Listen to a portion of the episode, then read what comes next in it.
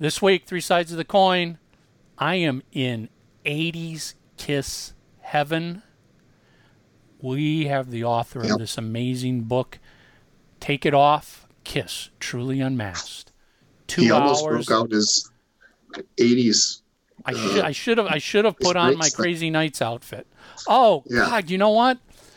I didn't realize it, but I actually have my Crazy Nights jean jacket here. Yeah, well, that's at least part of it. My Crazy Nights jean jacket. It's got bicycle reflectors and patches. I don't think I could fit in it. A hockey helmet. Anyway, great discussion this week. This is Three Sides of the Coin, talking all things Kiss. I want to rock and roll all night. You're listening to Three Sides of the Coin. Everybody, welcome back to another episode of Three Sides of the Coin. I'm one of your two co hosts, Michael Brandvold. As always, Tommy Summers. We were here when it started, and we'll be here when the lights get turned off. Mm-hmm. Pretty much. Mark is, uh, he just got back on shore from the Kiss Cruise yesterday, day before, from when we're recording this. And he's sitting in some seafood restaurant right now in a shrimp coma. So he wasn't going to be too productive on the show. No. Uh-uh. He's got one one last night of like uh, swinger action, I suppose. He's he like- to- Do I eat shrimp or do I talk about Kiss? Screw Kiss. Give me the shrimp. pretty much. Um, real quick, we do have to mention on the Kiss cruise, Kiss announced a couple big things. First of all, the very last Kiss show has been announced. July 17th, 2021 in New York City. Venue is not known. My I'm guessing Central Park. I was going to say my guess is either Central Park or one of the baseball stadiums. But maybe Central Park. I think will would be a bigger event. So anyway, July 17th, 2021, that is the end of the road. That is the last Kiss show. Um, no details on tickets, no nothing other than that. They also announced like 75 more dates around the world. They announced two more US legs, a South American leg, another Europe leg. Um, this is all dates in 2020. And the Kiss Cruise is returning for Kiss Cruise 10. So we don't know what's going to happen in 2021 between January 1st and July 17th, but you could pretty much guess there'll be more shows in 2021 as well. Can't hear you. Sorry, they were vacuuming, so I shut Oh, my okay. mic off. I know there's going to be more because I know of one in particular that's happening in my area that has not been announced yet. So uh, expect to see more. Yeah, so head over to kissonline.com. They've got all of the, the new dates. I don't think the venues have been announced for all these dates, um, and ticket information hasn't been announced. It does look like it. Some of it isn't necessarily a quote um, second city tour. The you know the the small ven- smaller markets, but some of these are smaller markets where they haven't played in many many years. Right. So again, last show, July 17th, 2021. 75 more dates announced around the world for 2020. KissOnline.com's got all the info. Now, today we are joined by a special guest. We're joined by the author of this amazing book, Kiss. Actually, it's called Take It Off Kiss Truly Unmasked.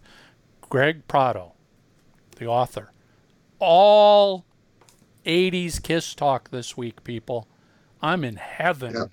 Heaven's on Michael fire. hap- Michael is as happy as Mark is in his food coma. That's true. I to prepare for this week's interview, today I listened to Crazy Nights, Revenge, Lick It Up, Kiss Alive 3. It was just like, oh god, that was That was my kiss. I want that back. Tom is like, you can have it. I like some of that stuff. We've talked. Anyway, awesome two hour conversation. We get into just about every album. We glance over a couple of them real quick, but we have some amazing, amazing thoughts and discussions about every album during the Unmasked era, including So Carnival of Souls. watch the whole thing. Yeah, watch the whole thing and get out and get that And, book. and, and, and to be clear, it's not just 80s Kiss, it's Unmasked Kiss. So it's Right. any album that happened unmasked. So that includes Revenge, that includes Carnival of Souls. All right, people. Let it roll. Greg, the author, take it off. Kiss, truly unmasked. Want to get your official Three Sides of the Coin logo and shocker tee? Now you can. We ship worldwide. Get yours online at shop.threesidesofthecoin.com.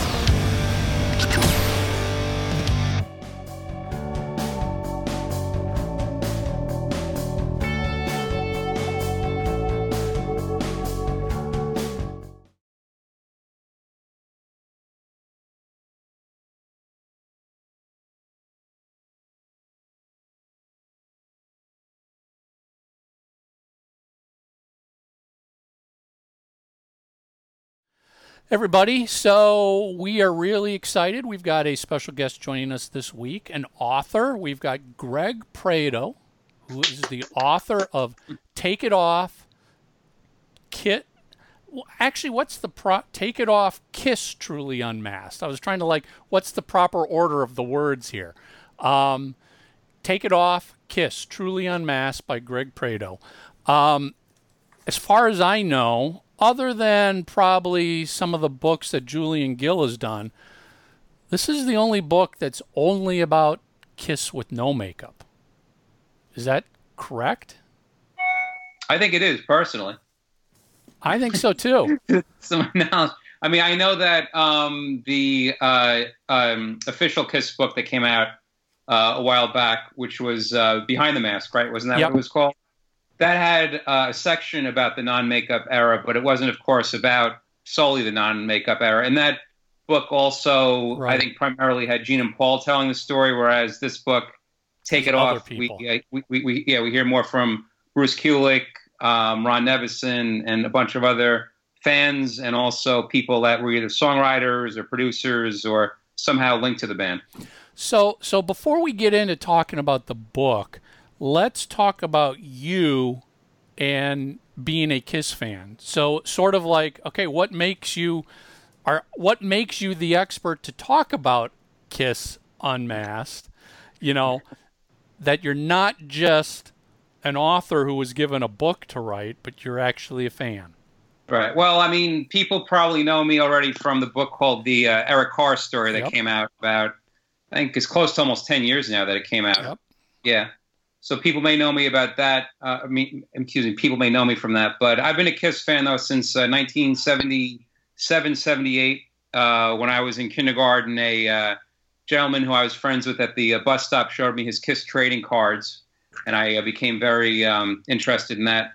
And then from there, my mother bought me the first Kiss record as a, a kindergarten graduation gift. And then my father was kind enough to take me to see Kiss on the Dynasty tour with Judas Priest opening up at Nassau Coliseum in September 1979.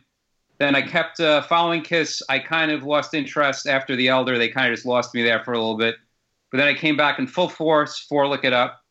And then I went back and heard Creatures of the Night and was blown away. And uh, around 1984, I declared Kiss my favorite band again. So So what was your what was your very first Kiss album then? uh, the first one, the first Kiss album was the Oh, first. was okay. All right. Yeah. That was the first one I got. And then like the second one, uh, I got double platinum for Christmas and also Alive 2 on 8 track.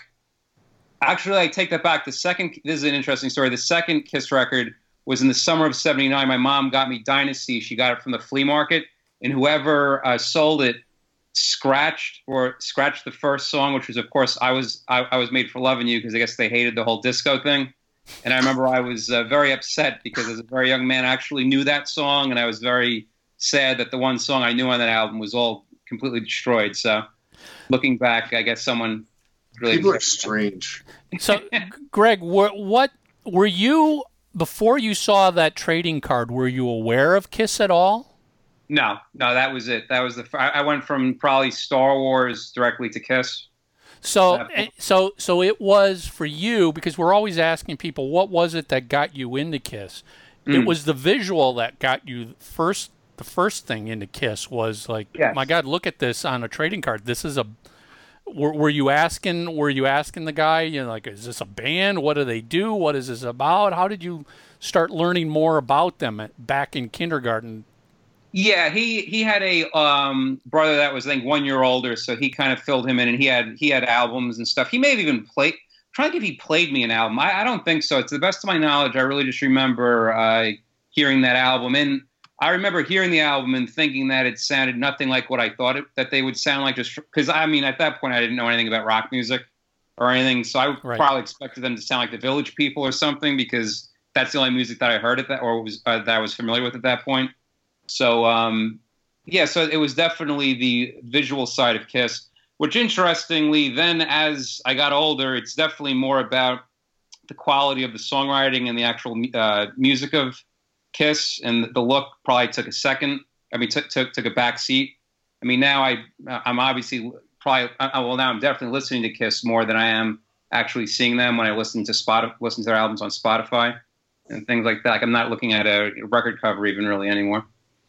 So 79 is your first concert and and it's interesting. I mean uh, your your timeline is similar to mine although I think I'm a little older than you, but it was like 79. I didn't go to the concert. I've told this story before, but went to the in store in 79 and that was sort of in my mind what cemented you're a you're a diehard fan. I was just hook, line, and sinker at that moment. Even though I got my first album in '76 and started, you know, I watched the Paul Lynde special and and fan Kiss Meets the Phantom, but it was like in '79, it was just like hook, line, and sinker into full deep Kiss fandom, obsessed with everything. Were you the same way at that point in time? Yeah, I mean, Kiss. Uh, when I was younger, yeah, I, I was definitely very, very into them when I was younger. And then, like I said, I lost a little bit of interest after The Elder, and then uh, by by late um, 1983, I came back in, and then by '84 was when I was ready to uh, say they were my favorite band again. Then, honestly, I lost a little bit of interest around '91ish because then that's when I got into. Well, I mean, I started listening to all different music at that point.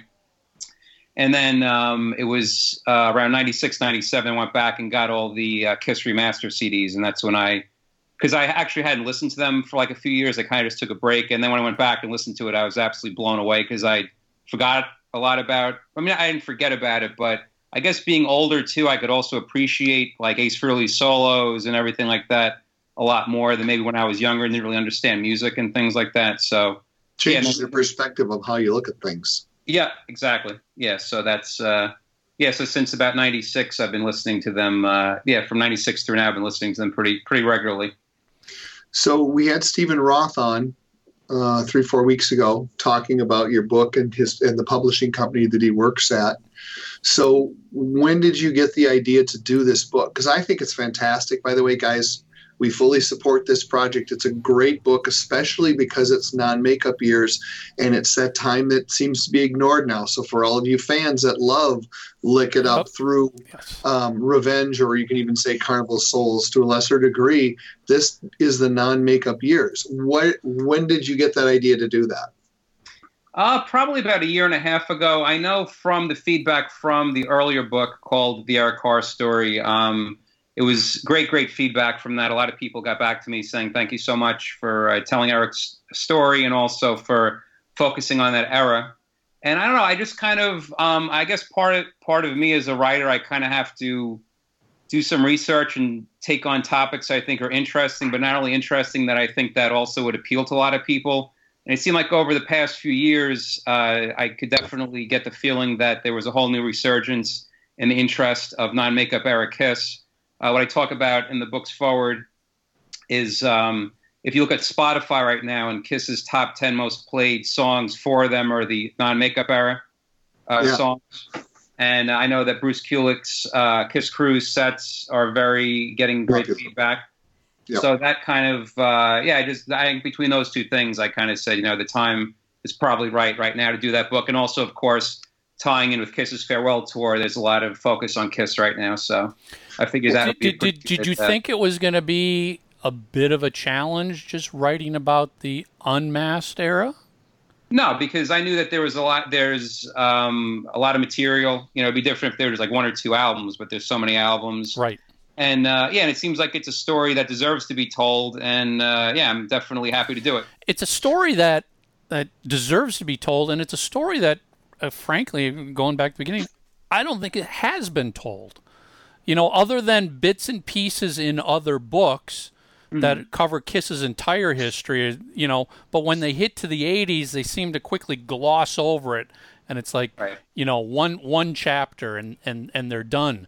Um, you know, it, it, to and and it seems like, and tell me if you think this is the same. That since Kiss came back in makeup, they've pretty much ignored. I mean, uh, yes, there's been an occasional 80s song. They've done Hide Your Heart and Crazy Nights and stuff like that. But for the most part, they they the band seem to gloss over the 80s as well and it's only and I sent I sent an email basically saying this to to Bruce this morning. I'm like thank you for keeping 80s Kiss alive because Right. Bruce I think has done more than anybody to keep Yeah, he 80s. Kiss alive. I Yeah. agree. Well, I mean, I, I think it all comes down to money. I mean, Kiss is going to make the most money, I guess, doing the '70s songs. So they're not going to make as much money doing a lot of songs off Carnival of Souls. But I guess- but you know, you're you're right. I mean, Carnival of Souls is is is something no one's going to want. But you know, I think as we look back, and you know, this is always a topic of very heated debate debate amongst Kiss fans, and taking your personal feelings aside, Kiss was pretty freaking popular during the '80s.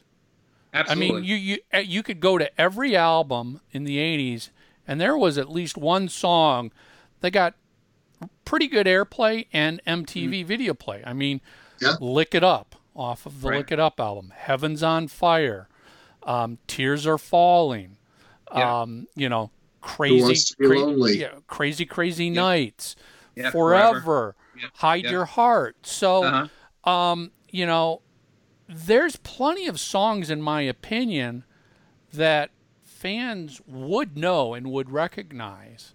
Mm-hmm. I almost wonder do you think it has something to do with the fact that Paul can't sing those songs like he did back in the 80s? Because, you know, like, you, you know, one of the interesting parts, because I jumped immediately to the Crazy Nights chapter, because that's my all But you favorite album.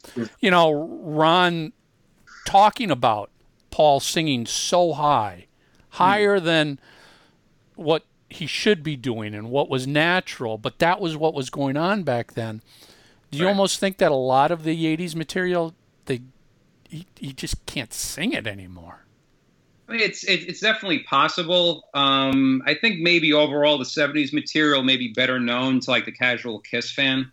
Like if you stop like the, someone who maybe doesn't know that much about Kiss, they're going to say "Rock and Roll All Night," "Detroit Rock City," maybe. Right. But, you know, they're not going to say you know "Crazy Crazy Nights" or uh, probably not you know like th- those the the uh, you know stuff from the from from but, the but, '80s. but don't but don't you think that is driven by and we see this all the time when somebody came into the world of Kiss. Mhm. So for somebody who's been a fan like us since the 70s, that applies. But, you know, uh, we always use the example, you know, Andy Biersack, Black Veil Brides, huge Kiss fan. He wasn't Right. introduced to, to Kiss until 1992. Right. Yeah. The same with also Wednesday 13, who I interviewed for the book. He said uh, he was introduced uh, to Kiss. Um, it was during the uh, non-makeup era, and how yeah, we hear we, we hear from fans all the time who are like, "Yeah, I didn't. My first Kiss album was Asylum. My first Kiss concert was the Crazy Nights tour. That's when I Right. discovered Kiss." And it's a little speaking for myself, it's a little odd to try and comprehend that. It's just like, so that's what got you into it, not not the not the trading card, the makeup, the Paul Lynde special, the oh my Right. god shock and awe that was Yeah. there. Well, well, it's also Chris uh, Jericho writes the uh, write, writes the foreword to the book, and it was the Heavens on Fire video that actually got him started with Kiss. So there is a whole there, there has to be a pretty big audience of people that I, I yeah, I think that- there is a huge audience. I mean, it it to the fact that there can be a book written just about that era. right. I think says something about there's an audience out there, and there's an audience, and and going back to Bruce Kulick, I mean, you know, the Kiss cruise just ended, and hmm. I don't know if you guys saw, but you know, the set list he played on the Kiss cruise, yeah, I was watching it today. phenomenal, Right, absolutely. phenomenal. It's just like, oh my god, that is that is the deep cut set list that me as a Kiss fan Mm. will take any day over what Kiss performed later that night for their main show. It's like, uh, uh I'm sorry guys, but you know this is stuff that hasn't been played in decades. I agree. Yeah, and also Bruce, the singers in Bruce's band, I think, are absolutely phenomenal. Phenomenal talent he's Yes, got in his Ty band. Kerns is amazing. Yeah. Well, and also too, I think that you have to think about the time frame because it is hard for us to believe that that's when someone was introduced. But you know, those videos in the '80s, that's the trading cards of the '70s. Right, I agree. And, and people people tend to forget Kiss with Gene and Paul were on Circus Magazine's cover and Hit Parader, so they were definitely sharing the covers with Motley Crue and Ratt and Bon Jovi at that time. But something that I've always found very interesting, I talk a little bit in that, about in this book that's always kind of uh, hit me a little bit as being strange. How come Kiss had such big MTV hits that were probably played almost as much as your Bon Jovis and your Motley Crues, but they tran- they were able to translate to chart success, whereas those Kiss songs were, were never top ten hit singles. They were hits on MTV, Yeah.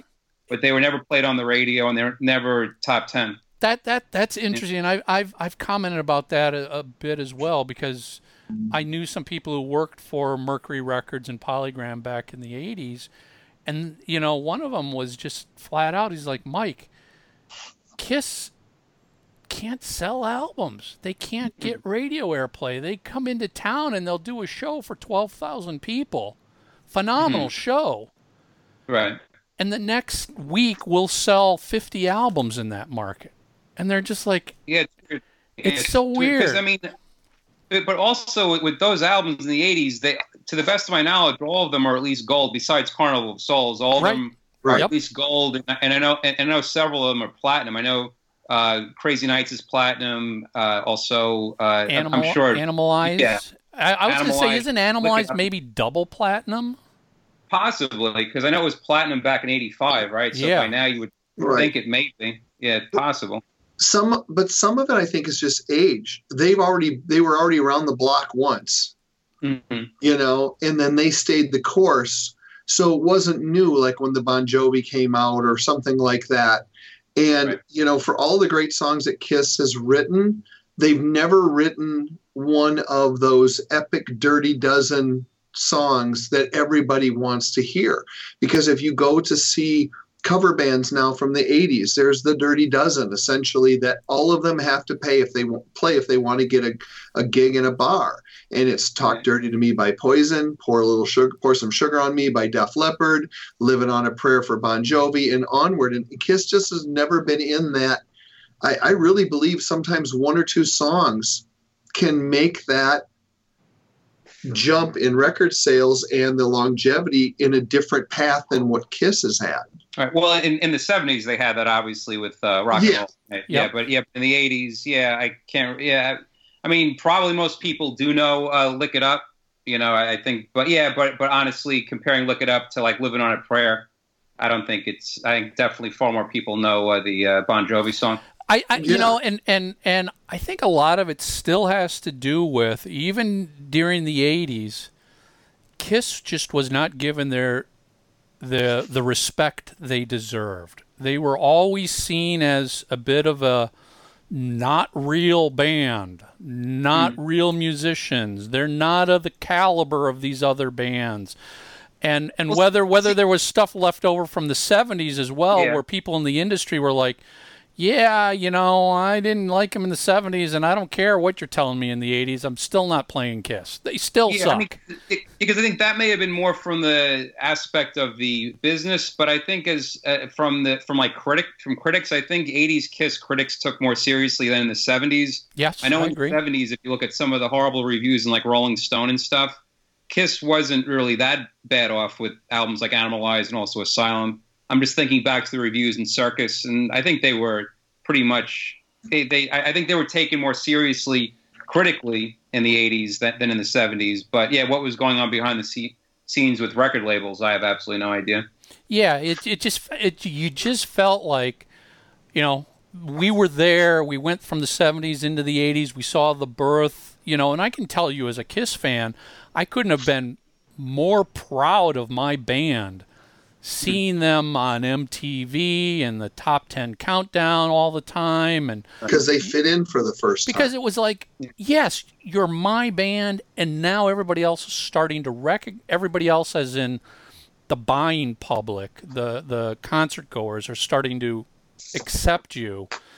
Um it was a it, to me that was what was really special about the 80s it was it was now me being able to sit back and go yeah my band made it they mm-hmm. survived the 70s they survived they survived dynasty unmasked and the elder they survived that that trifecta which could have killed any band Yeah. and they came really out was- of it and exploded again Yeah, I mean, the only two bands I could think of that really had a dip in their popularity, but then were able to regain are really Kiss and also Queen. I, I can't think Yeah. of too many other bands that were so huge, then totally bottomed out, and then at some point came back and are, are very, very popular. I mean, I'm, I'm sure there's probably se- several other bands, but the two that pop into my mind quick quickest is Kiss and Queen. Well, Hot Space, which was Yeah. their 82 release, that was their elder for a lot of Queen fans. what, what what happened was I went from Kiss being my favorite band to Queen in the early '80s, and it was just like gut wrenching that one-two punch of the Elder followed by also Hot Space. It was like, what the hell's going on here? That my two favorite bands are just totally going completely off, off the rails directly into the cesspool. Yeah. Yeah, So- no, that's, that's uh, fair. Greg, I mean- Greg, did did did Creatures of the Night bring you back from the Elder, or were you still a bit lost on the outside when Creatures was released? I was still a little bit lost because at that point I was into like ACDC and Maiden and also Ozzy. So I was getting into like the heavy stuff. I remember seeing the I Love It Loud video and thinking that it was pretty cool.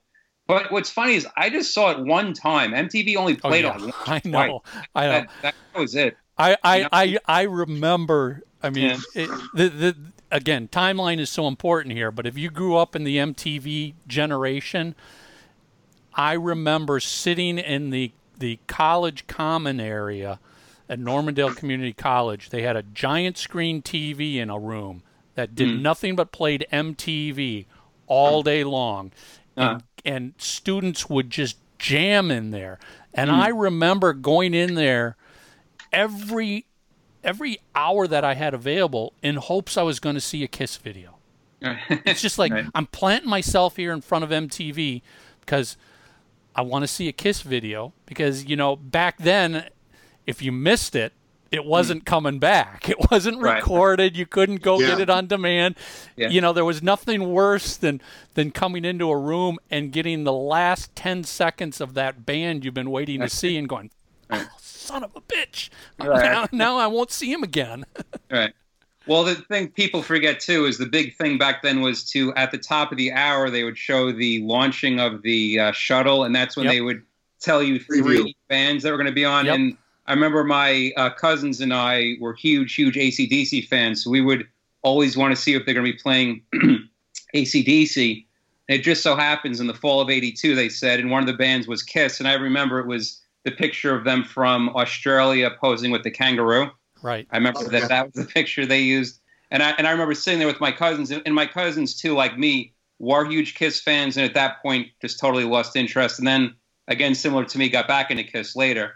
But I remember us watching that, and I, I think we all. I mean, I, I definitely liked it. My my cousins may not have been that as impressed as me, But um, yeah, it, for some reason it didn't inspire me though to go buy Creatures of the Night right then. It wasn't until really what happened was in the summer of 1983, I went back and listened. I, I got my first Sony Walkman, so then I was into making like mixtapes and stuff, and I still had my Kiss records.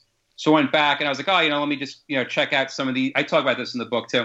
Let me go back and hear how like Alive Two holds up to like Iron Maiden, Piece of Mind, and I was very impressed with how I still liked Rock and Roll Over and Destroyer and all those albums. So it was in the summer of '83, and I remember thinking like, oh, I just wish that Kiss would get back to this sound not knowing that Creatures of the Night was already them what, getting what, back. What was that? Yeah, you know, and we we've said this many times that um, Creatures of the Night, ph- no question, phenomenal album. It's Yeah, it's it's an incredible album by Kiss, Mhm. but back then, when it was released, Mm. it went nowhere. It got no attention. Nobody cared about it because Mm. it was riding on the coattails of Dynasty Unmasked Elder. And and, Right. and, and I'm not and I don't want people to think I'm throwing Dynasty at the same level as the Elder, but that hmm. was a three album period right. where if you were a Kiss fan in the 70s, things changed pretty drastically over those three albums where you you were questioning your devotion, you Yeah. were checking out, you were leaving, you were tired of being ridiculed and embarrassed for liking Right. the band.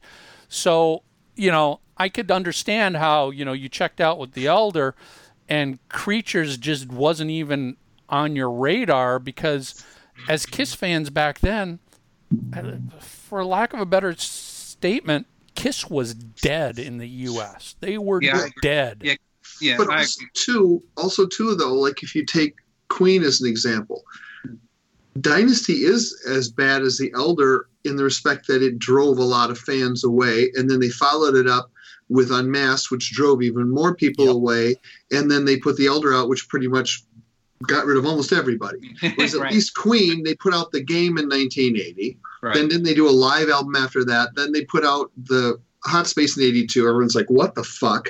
And then they come back in '84 with the Works, and you hear "Hammer to Fall" and Radio Gaga, which was a huge hit, and all the Queen fans weren't gone long enough to have forgotten Right. about that. Whereas Well, I think yeah, the Kiss yeah. people were.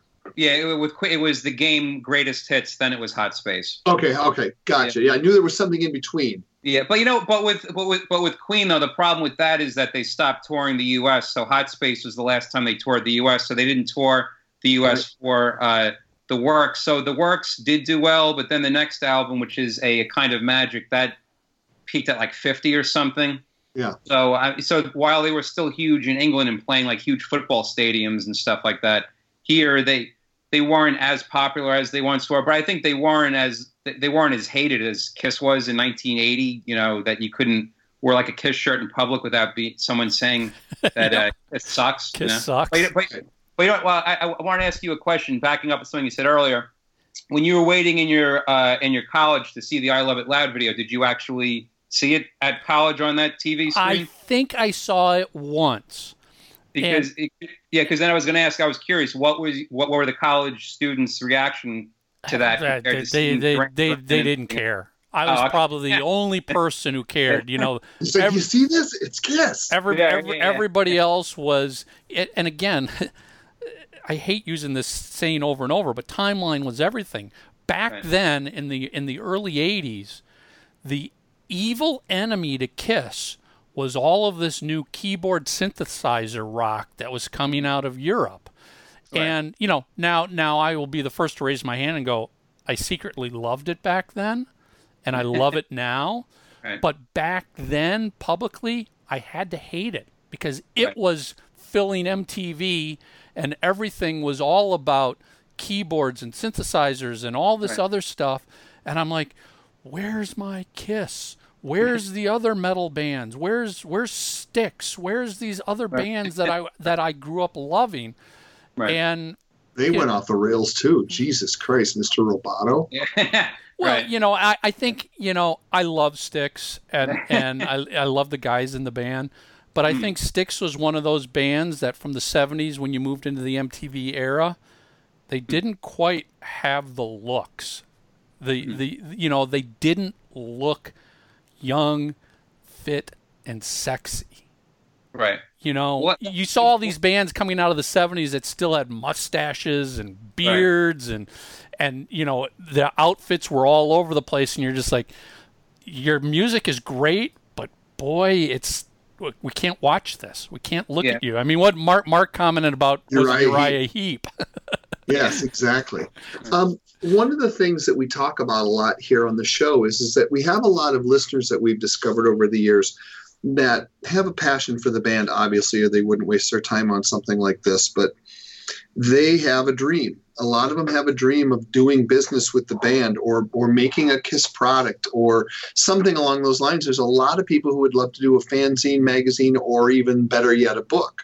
Mm-hmm. So what I'd like to know for, from you as an author, when you start this project, like when you got the idea, hey, I'm going to do a non-makeup era Kiss book, how do you how do you start? How do you research, and how do you piece it together to start to formulate it what what it is going to eventually become? Uh, Things you can give advice to people that maybe still have a passion that would like to do something like this. Sure. Well, you know, I'm lucky because every book I've ever done has been about a topic or a subject that I felt very passionately about. I'm a huge fan of Shannon Hoon, the late singer of the band Blind Melon. That was one of my Yep. favorite. That was one of my first books. I've done books on uh, Queen, Primus, Meat Puppets, uh, Eric Carr's story, uh, a book about '90s uh, metal called Survival of the Fittest. I did a book. Shredders. I did yeah, Shredders. I did a book about also yacht rock recently. Uh, I did book with Thumbs also up to yacht rock, man.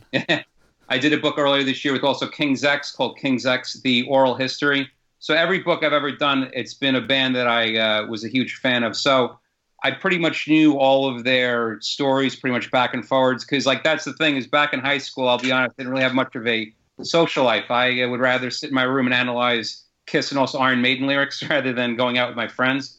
So uh, I guess that kind of antisocial behavior later has served me well because now I can tell you every month and year a Kiss album came out in the 70s. So uh, I've been able to, I've, I have been able to use that to my advantage. As far as like the projects, I mean, with, with this one, I could pretty much tell you the Kiss story now in my sleep because I've, you know, I, I keep reading every book that comes out. You know, I, I I'm always hunting um, YouTube for any kind of new video that may be surfacing of a vintage performance. So I'm always and, and also listening to podcasts and things. So I pretty much knew the story. I, it was really with with this book. I just had to find a way to make it cohesive. So I came up with an idea that there are 12. You can make the argument that there are 12 non-makeup era releases um, here in the U.S. So I knew that those 12 albums, I was going to have a chapter for each album. Okay. Yeah, and for each chapter, it's uh, two. It's first a album overview written by me, then it's two all new um, interviews for each uh, album pertaining to the album. So it had it's someone that is, was either a fan of the album or someone that actually played or wrote or wrote songs or actually produced the album. Then from there, we uh, ha- we, sp- we speak to Curt Gooch, who's the co-author of Kiss Alive Forever, the book. He talks about each uh, Kiss tour, like what what made that tour unique, the set list, and everything like that. And then after that, there's like one or two little kind of um, bonus things. Like we talk about, like there's Ron Keel talking about how Gene was as producer. There's uh, Michael Angelo Batio from the band Nitro Yep. uh, talking about each Kiss guitarist.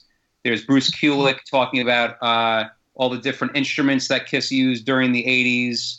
I interviewed Martin Popoff, who's a pretty well-known uh, rock writer. He, yeah, we, we, we go from 1983 through through 1996. He picks out three of the top metal releases that uh, were not Kiss, and, and he talks about those three release, releases and how they stack up to Kiss. So you kind of get an idea of what. I found that that that Yeah. was very interesting when when he did that because I'm like, that's an interesting take to see how each Kiss release fell into what was happening that year Right, because that year. you know good or bad i think we can pretty much agree that during the 80s kiss wasn't setting the trends. Kiss was No, chasing the trends. Yeah, they were yeah. chasing everything. So if Right. it was quiet riot if it was motley crue if it was bon jovi def leppard anybody they they were one step behind all of these bands at all times during the 80s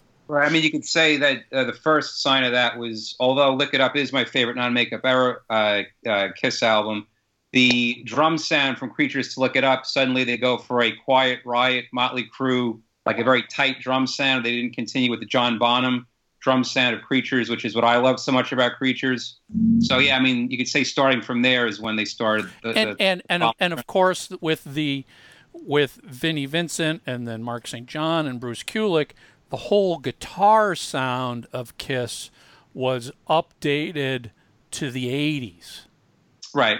Well, the, the reason why I think Bruce Kulick, I'm such a fan of his, is he knew when to shred and also not to shred. I mean, the uh, Tears Are Falling solo is great. The Forever solo is great.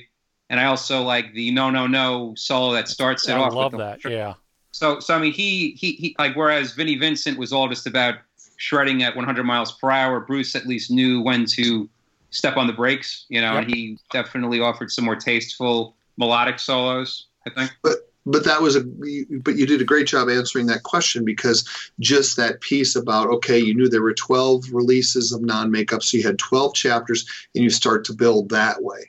What other advice can you give to somebody who may want to write a book or do something like that to you know obviously do your research? Sounds like you spend a lot of time online looking for material to add to your whatever project you're working on. What else can you offer up Well, I'd say, I mean, it, w- are you saying that this is a, a book about Kiss or just a book about, yeah, like, I'm guessing it would be a book about Kiss.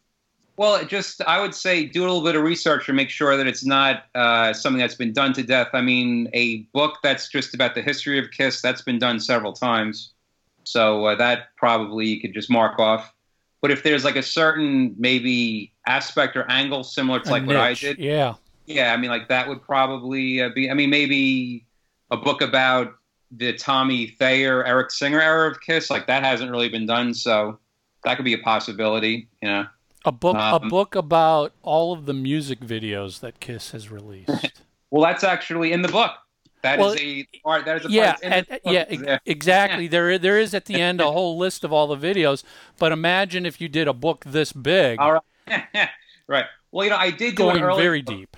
You know, it's I, I- did a, an earlier book called uh, it is called MTV Ruled the World: The Early Years of Music Video, and I interviewed Bruce for that book too. And uh, there's a chapter in that book about Kiss Unmasking, which I then reused in this book.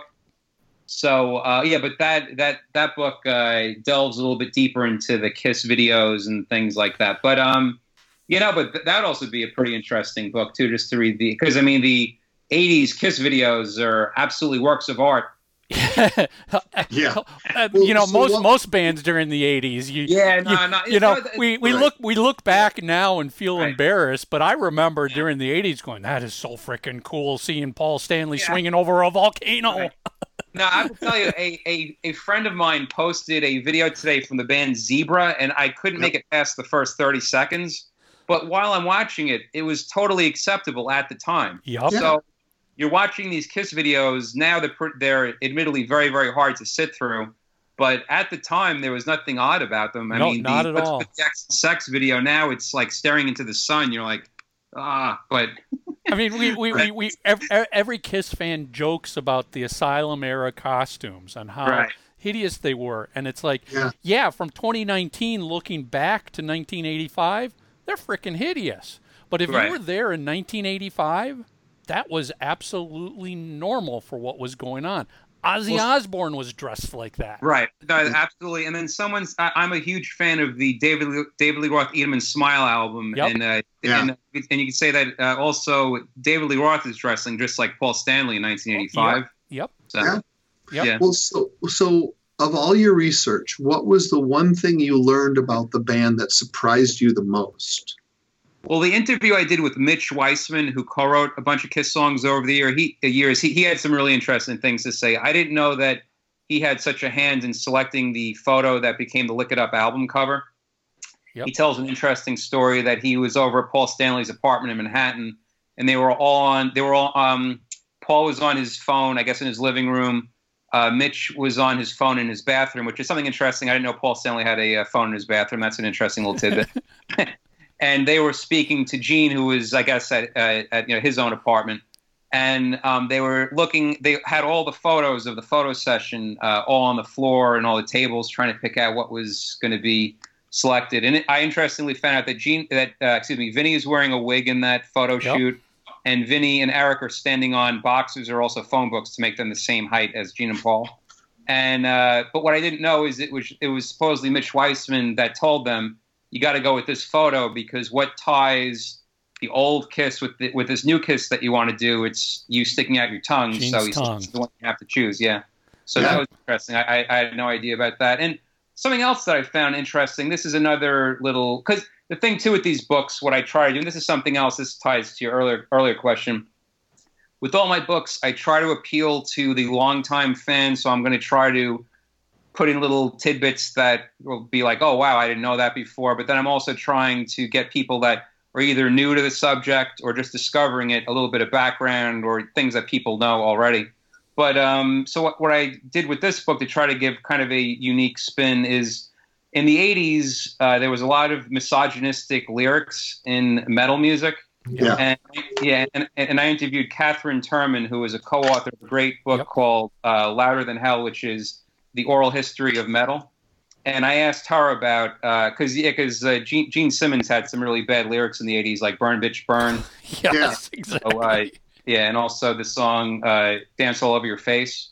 Yeah. So I so I just asked her about that, but, but you know, again, we're talking about time and place. Uh, time for some reason in the '80s that was somewhat accepted in metal because you had uh, "It's So Easy" by Guns N' Roses, you had "Live Wire" by Motley Crue, and several other uh, bands, and then of course rap music. Uh, I mean, obviously not like all of rap music, but there's definitely to this day quite a bit of rap music that has misogynistic lyrics in it. So it wasn't just Kiss, but you know Right. we uh, you know talk a little bit about that, and uh, that's So, also a so, uh, so let's sort of follow the album release timeline here. Um, starting with Lick It Up. What got you back into the band for the Lick It Up release? Did you hear the song first? Did you see the unmasking? Did you see the music video? No, it was well. You know, it's funny because I wanted to uh, uh, point out something uh, before you said that you watched the Paul Lynde special and you saw Kiss Meets the Phantom, you saw the Unmasking. Back before the internet, I to this day don't know how people found out when these things were on TV. I missed seeing Kiss Meets the Phantom. I remember going to the bus stop the next morning and they're like, "Oh my God, did you see this Kiss movie?" I'm like, "Kiss movie? I don't, what, what are you talking about?" And then also the same thing with Kiss Unmasking. My friend's like, "Oh, did you see Kiss?" they were on they were on last night and they didn't have their makeup on. I was like, you kidding me? Because back then, I don't know, they didn't really do as Ba- good. ba- yeah, ba- back then, I mean, again, timeline. You had hmm. to get this little TV guide. You either. Right. bought the TV Guide magazine a Right. subscription, or every Sunday the Sunday newspaper came with a a smaller local TV guide that you would pull out that would Yeah. list everything. But here's Right. the thing. You would literally have to read through every page of every day, of every listing, of every hour to see who is going to be the guest on Saturday Night Live, who's going to be the guest on Entertainment Tonight. And, you know, frankly, as a kid, that was the last thing I was worried about was reading every single entry. So to your point, you're you're exactly right. Unless your best friend or your in my case, a lot of times it would be my mom or my dad who'd be like, "Oh, by the way, did you uh, did you know that Kiss is going to be on TV tonight?" And I'm like, Yeah. "What? yeah, yeah, they're going to be on blah blah blah at eight o'clock." I'm like, "Oh, all right, everybody get away. The TV set's mine." You know? yeah, yeah, yeah. I remember the same thing was uh, Peter Criss being interviewed without makeup in late 1980. Like the next day, my friend was like, "Oh, did you see Peter Criss?" There was a local show called here in New York called Live at Five, which I think you can see currently online. I think someone posted it, and I was like, "No, I, I had no idea he was going to be on TV." He's like, "Oh yeah, he was on without makeup, talking about his new solo album," and I was like, "Oh no, again, I." and Didn't and, know that. and, and when you missed it, you pretty much figured you were never going to Yeah. see it again. 'Cause Exactly. Again, there was no on demand. There was no videotaping. There was none Yeah. of that stuff. It was like YouTube, there you was were- absolutely you no way. Yeah, you were the- either yeah. there to catch it, or you Right. completely missed it and Right, thought it was gone forever. Well, Right, even for that in store in '79, I came back to school the next day and was telling some people about it, and they all thought I was a big liar. right, You right, didn't meet Kiss; they weren't at a record store. I'm like, right. Right. Yeah. Yeah. It's funny because even the same, my same friend who showed me those Kiss cards the first day of school, I'm like, oh yeah, you know, I, I just saw Kiss in concert the other day. He's like, not bullshit, you didn't. And then when it, when uh, my my dad dropped me off at his house, and my dad was able to confirm that I did in fact see Kiss. And meanwhile, that makes no sense because I actually had a Kiss tour book, so I'm showing him the Kiss tour book. I guess that wasn't a good enough uh, proof that I saw Kiss on the Dynasty tour. Apparently not. That's But, um, crazy. but uh, yeah, but to get back to your question about uh, when I got back into Kiss around Lick It Up, it was uh, pretty much in the summer of '83, me rediscovering the old Kiss albums, and then me saying, you know, I really wish Kiss would get back to this heavy, heavy sound. Uh, again, like I said earlier, not knowing that Creatures of the Night was that already happening. But uh, I remember watching, and I talk about this in uh, the forward of this book here. Um, I remember one of the one of the VJs on MTV saying, "And stay tuned because we're going to show the Kiss Lick It Up video." And I actually did finally catch a break once, and I sat there and watched it, and I really liked it a lot. And like the next week or whatever, I went out and I bought it. And so was- were were you? Did you know they were out of makeup at that point in time, or was that the first time you also discovered they took the makeup off?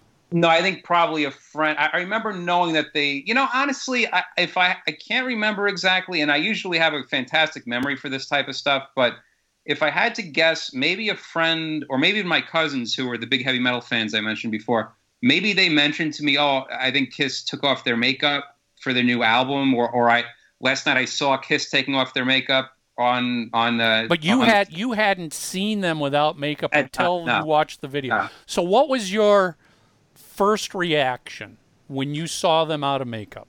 Yeah, well, I, I thought Paul Stanley looked just like he did with makeup on. Um, Vinnie Vincent, I wasn't that familiar with, but he he also looked pretty similar too because his makeup design, you know, you could see his eyes and everything. So it's not like it's really covering him. Uh, I thought Gene Simmons looked absolutely nothing like he looked with the makeup on, and Eric didn't really couldn't really make I couldn't really make heads, heads or tail. I mean, I I was familiar with his makeup, but I, I I think Paul and Vinny looked the most like they looked without the makeup. But I mean, I would, and again, I talk about in the book that at the time that was like a really cool video because it was like uh, a recreation of Escape from New York, kind of. Yeah, well, you got to remember back then, Mad Max was a big deal. Right. So, so you know, it was that that you know cities in ruins thing that Right. was all the rage across. Every band was doing that. Right, exactly. Yeah. So I mean, again, time and place. That was a, a very cool video, especially for someone like me that was just about to become a uh, teenager. oh, we lost Tommy for a reason. We'll keep going. He comes. He'll come back in. Um. uh, so you know. I remember when I got the Lick It Up album. You know, I knew it was coming out. I knew the day it was going to be released. Um, I knew it was going to be no makeup, and I remember getting the cover and just staring deeply at it, going, "This is Kiss." Mm. In no costumes, no boots, no makeup, no anything. Did you have that same sort of reaction of just like a bit of shock and awe? No, because at that point I must have seen the video a few times because that video, unlike the "I Love It Loud" video, MTV did over. play Lick It Up video a lot. So that I uh, did see. So at that point, I was I, I was kind of familiar, and I may have seen them in like Kerrang magazine also at that point or something like that. So.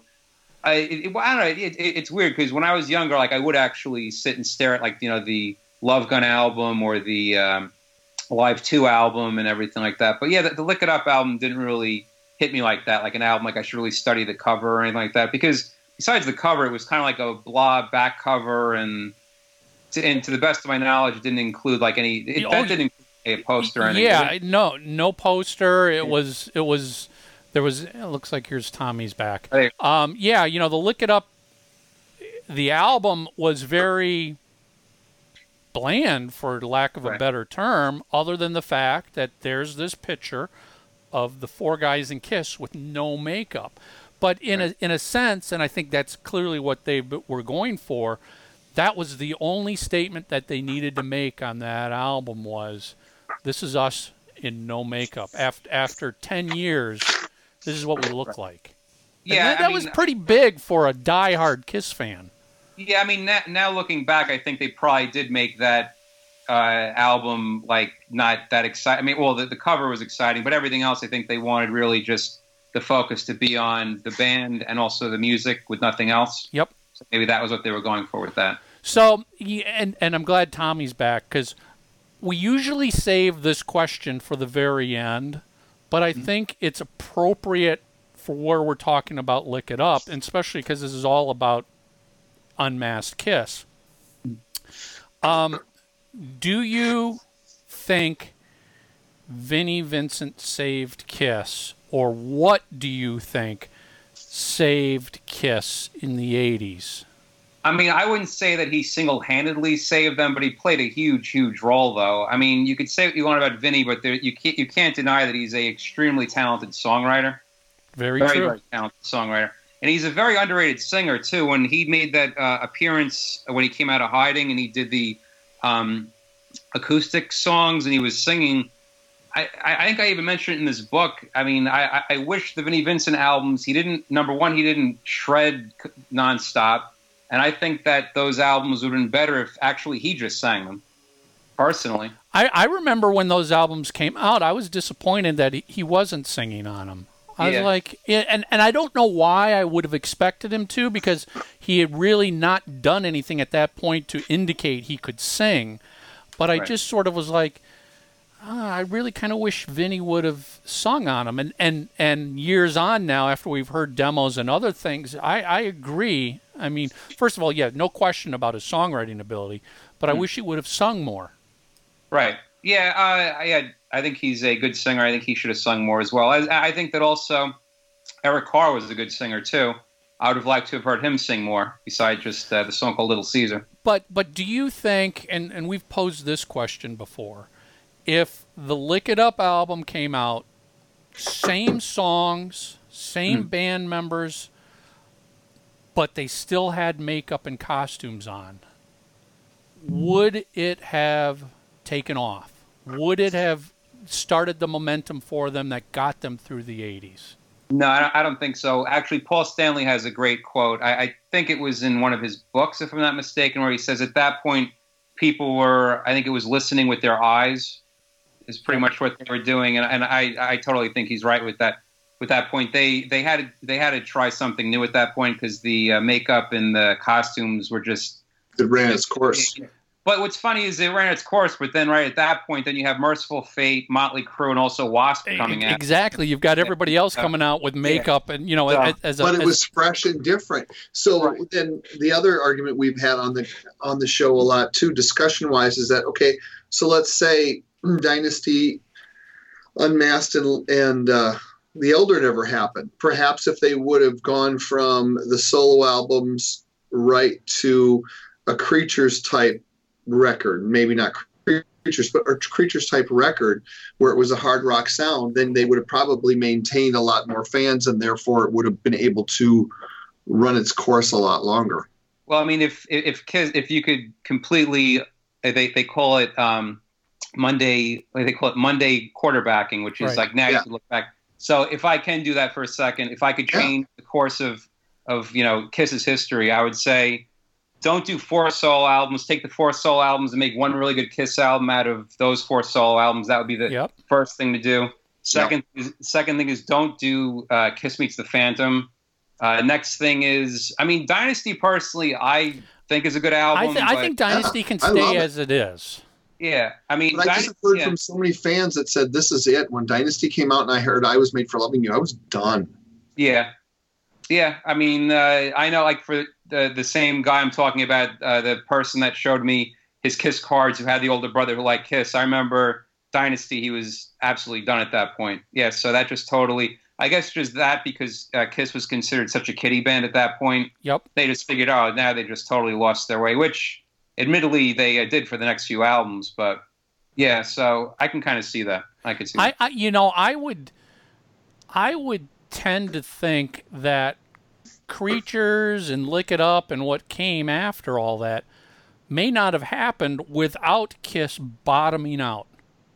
You know, there's Yeah, always think- that saying that you've got you've got to go to rock bottom before you realize what you've got what you've done wrong and what you've got to do to fix it. We got creatures because of the elder Yeah, well, I and think unmasked. Yeah, I, I, I believe I believe actually Gene has said that in the past. He said that creatures was a reaction against that, and and then also just to finish my point before. So if you maybe had Dynasty, but or if you maybe had creatures instead of Dynasty, and you know, but then again, there's all other different things. Like of course Peter Criss and Ace Frehley being bad off with drugs at that point, and th- those guys wanted to do solo albums and you know things. And I remember there's a great quote from uh, Gene in an old Kiss video where he said that his ego had take on Machi- uh, Machiavellian proportions or something. I remember it was this quote. Yeah. So I mean, there were all these different, and then and then Gene going off with wanting to do movies later. So th- th- there's all different things that uh, I think derailed Kiss. You can't really put it on just just them going disco or just them doing the Elder. It's several different things. yeah.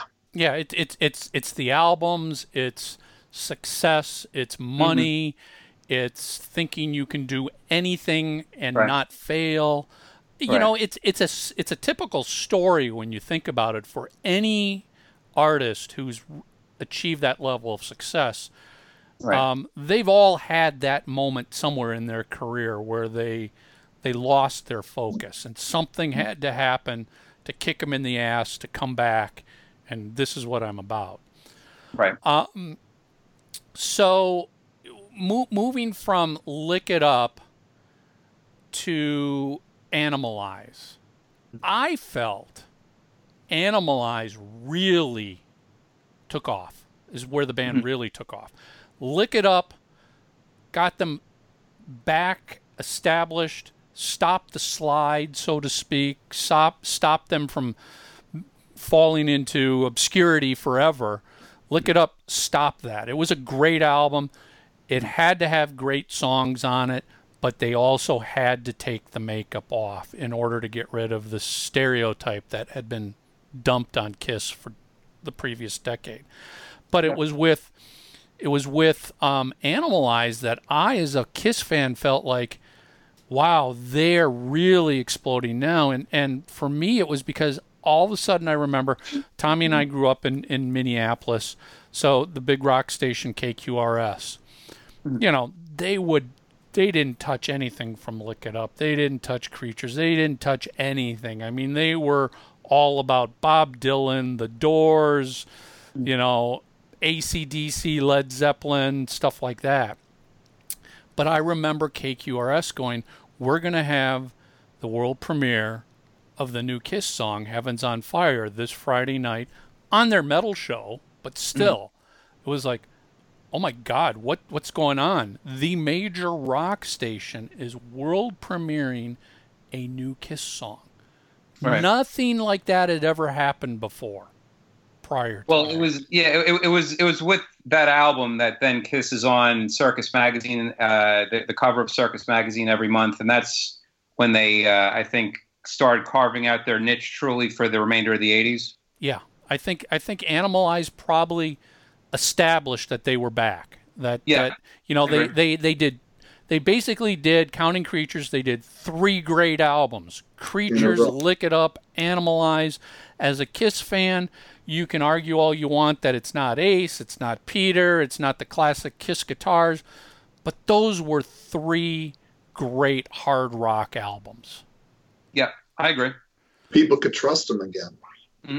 and You know? and and it brought them back into um sold out arena shows basically on the Animalize tour. I mean, Heavens on Fire was a big enough hit for MT on MTV that you know Kiss was playing to ten thousand people again versus Creatures they were playing to five thousand people. Lick It Up was a little better, but Lick It Up still wasn't if I recall, Lick It Up wasn't a sold out show in Minneapolis. It was better than Creatures, but it, there was still, I think, a little bit of apprehension as to, oh, okay, it's Kiss. But, hmm. you know, they won everybody back on Lick It Up. Animalize was, that's it. They're, they're up there playing with the big boys again. Yeah, I agree. I think that that album definitely put them back at the uh, top. I mean, as far as like the '80s go, of course they were never at the top top as like Bon Right. Jovi and also Def Right. Leppard and also Van Halen, but they were as I'd say Animalize was probably as big as they as they ever were in the '80s. Yeah, they, Yeah. They, they they were at least running with the big boys. Let's put it that Yeah. way. They weren't Absolutely. they weren't leading the pack, but they were running in the pack. Right. I agree. Um, which which again, you know, three years earlier, there was a question whether the band was even going to exist again because it was so bad. Right. I agree because because in the book I talk about that actually some people think that Asylum is considered a bit of a failure compared to uh, its predecessor, Animalize. But I just said what you just said, which is three three or four years ago, if you told Kiss you'd have a gold album, a hit on also MTV, they would have totally signed up for that. So you can't really say that Asylum was a was a failure from that standpoint. And and, But it's and interesting you bring that up though, because I remember people talking about how big of a disappointment it was at the time, and I couldn't figure out why. Mm. It's interesting. I just the other day spoke with uh, Chris Jericho and also uh, Eddie Trunk, and they both said that I believe, if I remember correctly, that Asylum is their favorite uh, non-makeup era hits album.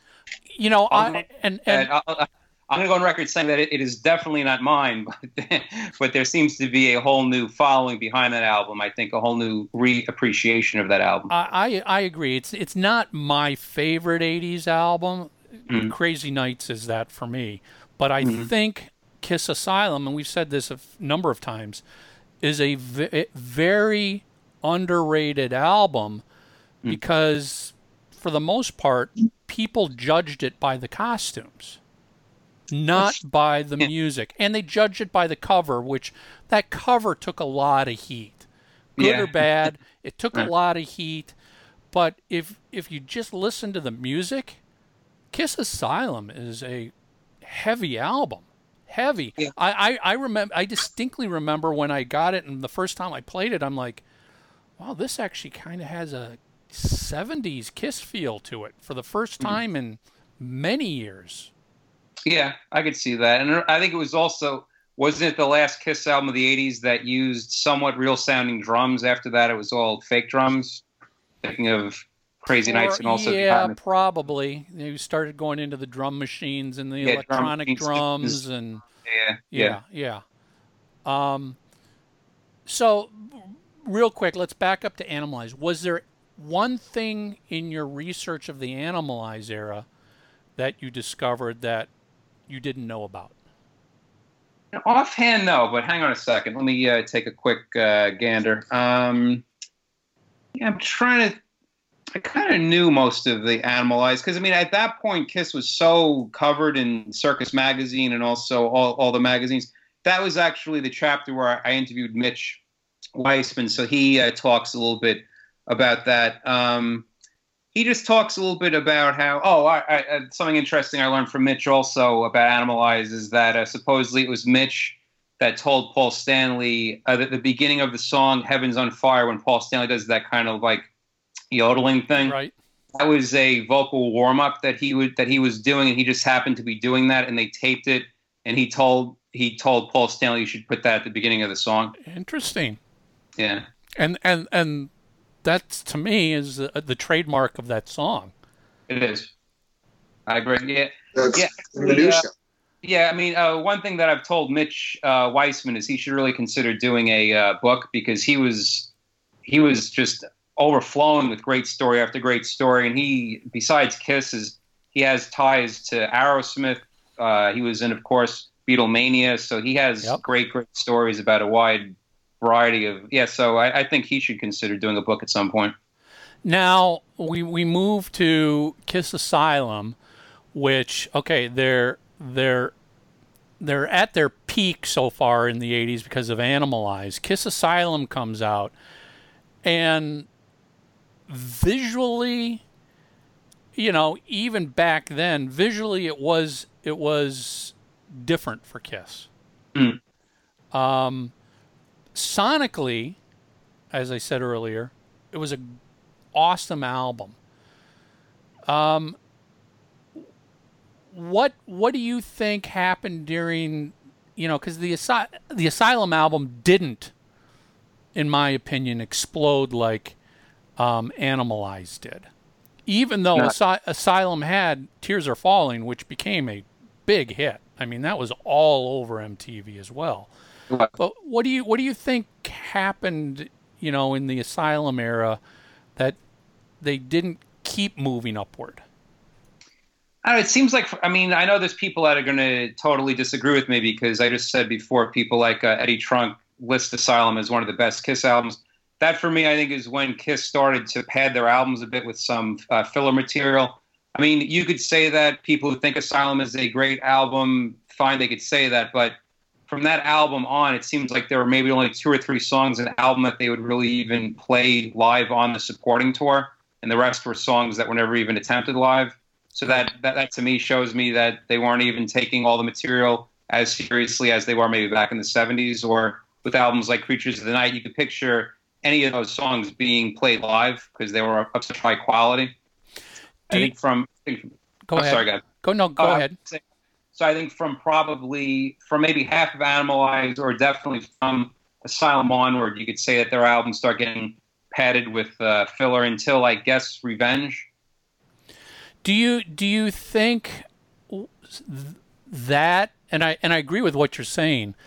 Do you think that was a, a result of Gene having checked out of the band and essentially it's become the Paul Stanley band and Paul's got to drive everything and champion everything and his partner from the last 10 years doesn't really want to be there. Yeah, that has a that has a big part to do with it. Also, uh, people tend to forget that Kiss was cranking out a new studio studio album every single year, so they only had their touring, then they have just a few months to get a whole album together. So whereas if maybe they waited two years, then they would have better quality material. But that theory gets shot down, and I talk about it in the book with the Crazy Nights album because they took two years to do that album, and that album was also padded with filler as well. Same with also Hot in the Shade. They had two out two years between Crazy Nights and Hot in the Shade, and that album maybe has the most filler I think than maybe any Kiss album. So And and and again, you you got to wonder how much of that is the result that there wasn't Gene in the picture to help. I mean, you know, the the Crazy Nights chapter talks about how, you know, you asked Ron about, um, you know, the songwriting process and and Paul wrote specific songs and brought in basically finished songs. Gene just threw Ron, here's 20 songs that I've done. Right, yeah. And and it felt like throughout the 80s, and tell me if you you think this is true, Gene was just for lack of a better term, vomiting up songs. It's just like, all right, burn, bitch, burn. Yeah. Let me put my log in your fireplace. There's a lyric. And Right, yeah, not, right. not not thinking, is that a good lyric? Is that the best lyric? No, here's just crap that was being thrown out. Right. And and in some instance, I imagine there was some discussion or agreement between Gene and Paul that even though Gene wasn't deeply involved in the albums, he was going to have an equal number of songs on an album, right, exactly. even Because though those songs didn't deserve to be on the album. Right. No, exactly, exactly. Yeah, because I mean, the thing with Gene too, which I think now is pretty much commonly agreed, is uh, he lost his focus and even his luck in the '80s. He went from everyone wanted him to be the demon, and then he's you know dressing in feminine makeup. Meanwhile, I remember at the time reading interviews with him saying, "Oh, you know, in 1972, 73, Kiss." At first, we tried to be like the New York Dolls and we're putting on feminine makeup, but it would never work for us because we're We look- six foot five. Yeah, we look like a bunch of football players in Yeah, yeah. makeup. But meanwhile, he's saying that in, in, in an interview. But then, meanwhile, they go out and they're doing exactly what he's saying that they didn't do in 19 that they thought was not a good idea back in 73 but now they're just doing it you know see he was like contradicting contradicting himself a lot at that point and it He was wasn't until lost. it wasn't until the uh, Revenge album, I think that you know the Gene Simmons that I think he was most comfortable with, which is the demonic, dark, you know, serious Gene Simmons came back. Because I mean, if you even look at pictures of him here, I'll even try to show you. If uh, I mean, like look at him here in this picture. He's made Yeah. that. That's not a very Right. serious. He's lost. Like a goofy. Yeah, yeah, exactly. Exactly. Look at that. That to me is someone who's uh, pretty. Yeah, he's not very focused, and yeah, I mean, he's just not, or even. Um, let's see if I can. Yeah, I mean, even like this. Like this is a picture of them with the uh, band Vixen. Yeah. He just had like you know I just just throw on sunglasses and yeah, it's like no thought as to like how I should keep my image. He, you know, he, he, he was he was looking more like a banker who was trying to dress up as a rock star right? versus being the rock star that he is. And and again, maybe because this is all speculation, hmm. because he was checked out during the 80s, all of those fashion trends they went through, in hmm. my opinion, worked fine on Paul. Paul looked great. Yeah. Paul always looked great in, in what he wore for Asylum, for Animalize, for Crazy Nights. But is that because Paul was only concerned mainly about how he was going to look? And the fact that Gene wasn't there every day contributing was like, yeah, don't worry about it then. I'm not worrying about what Gene thinks of this because he doesn't care enough. Well, the thing was, Paul Stanley was always flamboyant, even in the '70s. That was his whole like you know rock star Yeah, he type. was a rock star. Whereas, yeah, whereas Gene Simmons wasn't flamboyant; he was always the demon. So uh, he couldn't uh, he he- he couldn't pull off putting rouge on his cheeks and puckering up his lips, or you know, it, it just it just would never work for him. But yet, because like you were saying before, he was off. His focus was on launching Simmons Records at the time. It was trying to and manager, also Liza Minnelli, and it was also trying to star in movies. So he's spreading himself thinner and thinner throughout the 80s. So now Paul Stanley has to kind of pick up the load more, and you know he's he can only do so much. So I can totally understand Paul Stanley's gripe in his book, and he he, he talks about this in his book that you know he felt like it was him pretty much running the show. yeah. So, Do, do, do, Yeah. do, do, do look being able to look back now? Do you do you think that, for the lack of a better term, it was it was Paul's it was Kiss featuring Paul Stanley during the 80s. It was it was the Paul Stanley solo band on Animalize, on Asylum, on Crazy Nights. You know, Hot in the Shade, I'm not sure. Maybe Gene was already starting to come back by then, he's but starting to come back a little but bit. but then. but you know, uh, those those three albums, those are Paul Stanley solo albums, for lack of a better term. I agree. Totally, I agree. I would I would absolutely agree with that statement. And and and and I think Crazy Nights is where that peaked. That was the ultimate Paul Stanley solo album, just under the Kiss brand. Yeah, and interestingly enough, I think that's the most successful chart-wise album Kiss ever had in the UK. It peaked at number four, which is far higher than any '70s Kiss album ever peaked there. So that's an interesting. And the uh, single "Crazy Crazy Nights" also peaked at four too. So Yeah. whereas that album was supposed to be that hu- they were banking on it being that huge here by getting Ron Nevison and trying to sweeten their sound with keyboards it didn't translate as well here in America as it did over in England for some reason. Do you do you think it was it was timing and by that I mean they released Crazy Nights after all of their you know contemporaries had already done that style of album, that style of music. Whereas if they were able to you know release it just beforehand, it might have gotten a better acceptance as opposed to now the you know the Def Leppard and the Bon Jovi fans are like, uh, eh, you know, I've already got Slippery When Wet, I've already got, you know, Hysteria. I've got, I've got, I've got this stuff already. You're just Right. copying it. It's just Whitesnake. It's just all of this, as opposed to if they hadn't, if they had released Crazy Nights in 1986, Mm. would it have fared better than it did in 1987? Yeah, I think it would have because also in late '87 into 1988, then you start having Guns N' Roses and also Metallica comes on very strong. So now it's totally shifting from keyboards and now it's getting more into like a street, real, sa- real sounding type uh, metal. I think is Right. what started becoming popular. But then again, but but that said, Bon Jovi puts out the album New Jersey, and that's a very popish album, and Yep. also Poison keeps getting popular or more popular. So I can see both sides of the story. That, but really, I mean, Kiss was built in the '70s as being a you know kick-ass hard rock and band, and at that point, like you were saying, they were trying to look more towards the Def Leppards and Bon Jovis, and that wasn't, I think, what Considerably their older. Yeah, I just don't think it resonated with people that were fans of those other bands.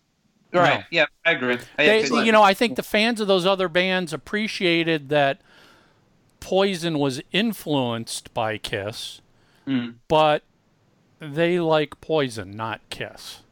Or maybe I would say the I don't know about the majority, but a good amount of Poison fans probably didn't even know anything about Kiss. They were probably Oh, just like, sure. "Oh, that's like my dad's favorite band," or they probably didn't even you know think that Poison and Motley Crue and all these bands were obviously influenced by Kiss. They just you know thought that it was just And and and and let, let let's be honest. Back in the '70s and the '80s, you know, Kiss was was very much a a band for male fans. Mhm. Um, and then in the 80s, you've got Poison and, and all of those sorts coming out. And they were influenced by Kiss, but they were going after the girls. mm. and also scoring all the top ten hits in the U.S. Yeah, you know, and the, there's the old saying you go after the girls because where the girls go, the guys follow. So, you know, Kiss was not necessarily at the forefront of attracting the girls and the fan base during the 80s. And I'm not saying they didn't, but they Right. weren't at the same level. You know, listen, Gene Simmons is not in the same league as Bon Jovi when it came to looks in the Right. 80s. Right, but It's that a said, I- sad truth. But that said, I, I and something I, I talk about in this book here is um, Kiss's. I, I would I think Kiss's '80s material holds up personally for me so much better than Bon Jovi and Ratt and Poison. I would so much. Ra- I would take Not for the Innocent any day over than You Give Love a Bad Name. Personally, that's just me. Right. I, I, I'm pretty sure that there's there's other Kiss fans that feel, that feel the same way too. That But- I think uh, Kiss is you know, like uh, "Lick It Up," "Heaven's on Fire." Those songs I think hold up a hell of a whole lot better than uh, Poison. Uh, what is uh, the song called? Talk Nothing dirty but to a me, time. nothing but Yeah, a good yeah. time. Yeah.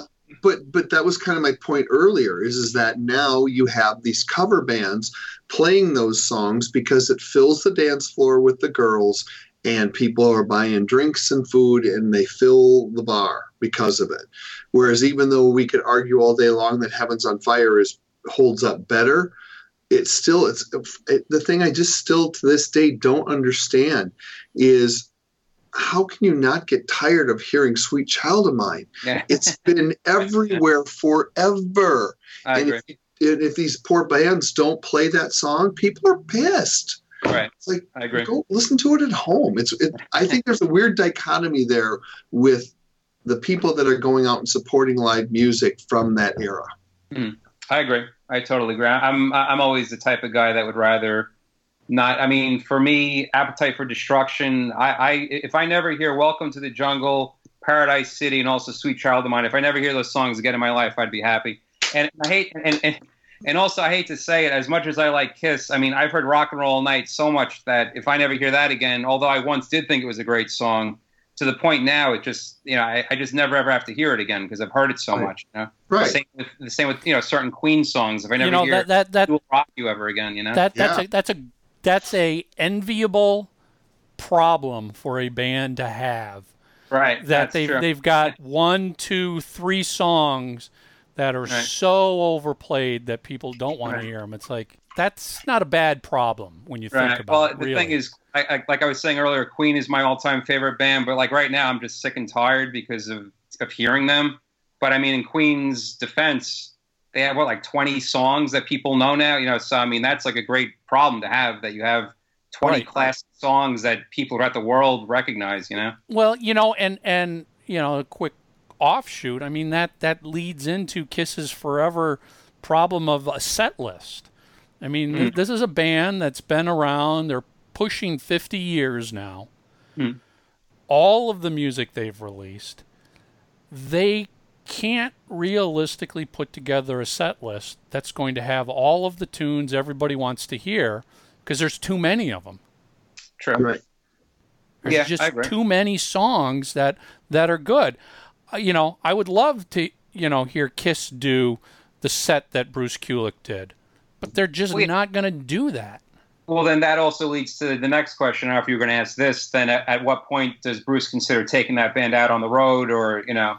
I've said that to I- him before. you know, they a- do yeah. do that. After the after the the last cruise where he kind of debuted to all of that, um, my thought was, good lord, Kiss needs to take this out as their opening act. Mm. And now Or you've that- got Bruce Kulick doing 80s Kiss as the opener. And then you got Kiss coming on and doing all the other stuff. Talk about a That would be dream show of Right. all of the Kiss material from their entire career are being played every night. I would kill for that. Yeah. Or if Bruce Kulick were to, to tour with also Ace, maybe that would also be close to that as well. Maybe Yeah. like Uh, Just get out on the road and do something. yeah. Absolutely, because that's the other piece for me, and we've discussed this before, is is that seeing them do that stuff live on the cruise brings life to those songs for me that are lacking. And it's always a it's a production issue. Hmm. You know, I, Yeah. Yeah, and I was going to say too. The thing I was just watching the other day the uh, songs that Bruce did on the Kiss cruise, and something that I talk about in the uh, book is um, that uh, the problem. My, my main gripe with the, a lot of the '80s Kiss albums is the production is very, very dated. Whereas the, the the way that Bruce played those songs live is very raw and rocking, and that I think Yep. sounds a lot better totally. yeah so i think that also like you don't necessarily have to like a lot of those songs or sounds i But they think come alive when they play Right. them. Well, I mean, it, it, it just I- it, it goes it goes back to what Kiss has done with "I Was Made for Loving You" for many many years. I mean, they don't play the disco version live; they play a heavy rocking version, which Yeah. people love it. i Yeah, agree i agree yeah. I wish Bruce would go out on the road and do that. I Um, really, I, I think it would sell. So so moving from Asylum, let's stop real quick at at Smashes. That was uh, kind of an interesting like what's going on here. right You know, Right. I understood that you know as a it was a greatest hits and as a greatest hits album, the label sold a ton of them. But having Eric Carr sing Beth and the the two new songs, Hmm. which were and and as as you illustrate, they what did what did Bruce say? They went in and recorded both those songs within one day. Yeah i think that's It, it's it's like that's clearly just two throwaway songs, and they sound like it. Now again, they fit the '80s sound, right but it goes to further show that that the filler is is heavy in the Kiss world during the '80s. Filler Yeah. material. i agree i totally agree It almost Yeah, like that whole album was a filler album. It was yeah and then they also chose to put those two songs on as opposed to including anything from crazy nights or anything from the elder and nothing from unmasked. So i mean it's like from it, it, it, what they should have done is from double platinum because Kill, kiss killers didn't come out in the us then you go to the next kiss compilation is the Smashes thrashes album. They could have probably i mean the song Shandi if they maybe remixed that and put it, put it on that album that could have been a single or a video just because that was they were trying to write a pop hit that song from 1980 didn't really take off here in america Yeah. maybe that would have done better here who knows you know that's something that they could have done but i guess they, they figured putting two new songs on it is going to it's going to attract you know kiss collectors and completists that are then going to buy it so that was Well, you know, yeah. I mean, as as a Kiss fan, it, I don't care. I'm buying it. It's a new album. Right. I'm buying it. I don't it, one song, zero songs. I bought it. You Right. know, but did I need it? No, Yeah. not not at all. Didn't need that album one bit.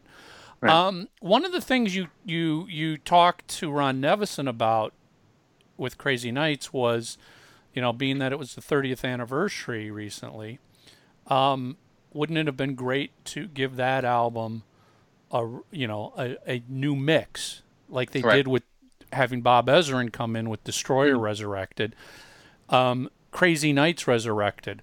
Listen, I love Crazy Nights as it is, but I would sure love to hear a heavier version of Crazy Nights as well. Yeah, Wouldn't you know that if there's if there's one album I think during the 80s that you would do that to unmasked also though. Unmasked, yes, but but we're talking you know out of makeup albums here. Right, but I had to throw that in there. I, I I think Crazy Nights is the album that could best handle a new mix. Yep. Yeah, that was actually the question I asked him, or the the, the idea. Yeah, that that's what I that's what I said. I said it, it, made no sense why Kiss wouldn't have gotten in contact with him for the 30 year anniversary and uh, remix it, and maybe add on Sword Sword in the Stone as well. Yeah. Yeah, because uh, Bruce says that uh, that was a song that uh, quote unquote got away. So yeah, yeah. Didn't he? Didn't he say that Ron didn't like it? John, he didn't Ron, like Ron it, and. I, and he, he didn't like it, and I asked Ron about it, and he said he has no memory of the song. So, so I mean, and, that- and there's there's clearly plenty of demos during that that recording in that era that you could have you could have made you know the two disc set of here's here's a bunch of demos here's the remixed album um, Right. it would have you know it would have been very interesting to hear and I think all the Kiss fans, whether you're uh, 70s or 80s fans, would have probably bought it because, again, you're a Kiss completist, so you're going to have to have it. Right, yeah, and uh, that's a part that I have in the uh, book, uh, Bruce Kulick talking about those demos, because it seems like the Crazy Nights album had the most demos that have been leaked to fan eh, within the fan circle Yep. over the years of uh, songs that didn't make the album, and even song titles that people have never heard, the actual songs. So I asked Bruce about all that material, and he gives his thoughts about what each track sounds like and which ones he likes and which ones he doesn't care for. I, I remember, uh, and Tommy, you could probably add to this, you know, around that era is when I r- really started doing the record shows. And that's when all of a sudden I was like, oh my God, somebody's got a cassette tape of demos. Right. Yeah. And, Yeah. and it's not like just one demo, it's like there's eight demos here. It's like a whole nother Kiss album worth of material. And, and you're right, all of a sudden it seemed like in 87 ish, 88 hmm.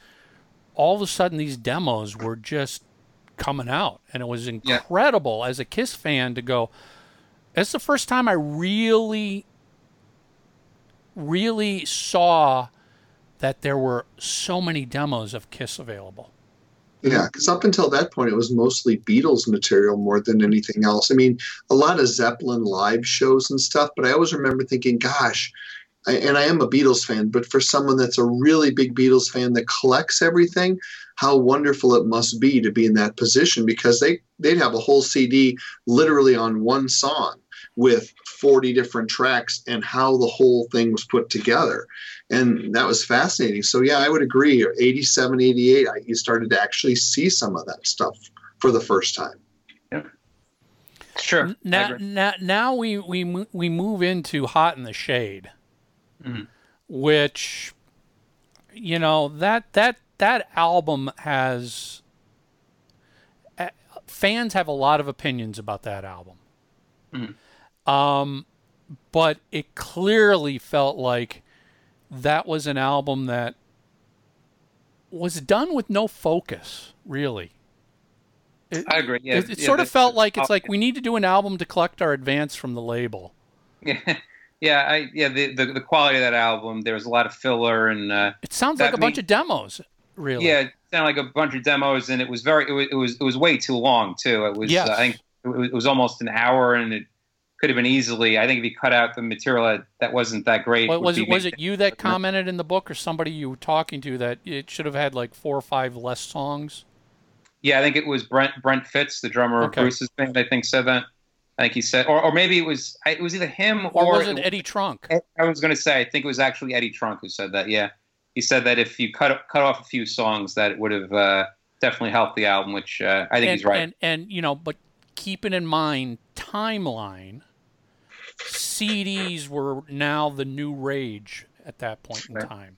and i And- and- remember And CDs and one one second, Tommy. CDs held seventy five minutes worth of music. yeah, So for the, uh, a short period of time, bands and labels felt like they had to shove as much music as they could to fill up that whole 75 minutes, even though it wasn't songs that should have made the cut. Right. No, I think he summed it up. yeah, no, I, I agree. Like at that point, you have bands like um, Metallica who are putting out very very long albums, and yes, that was the uh, gimmick at the time to put out very very long albums. Remember, And- remember the gimmick of the hidden track on a CD that you had to Yeah. go to like track number 76 and Right. it was a hidden song. It's like, are you fucking kidding me? Right. Really? Yeah.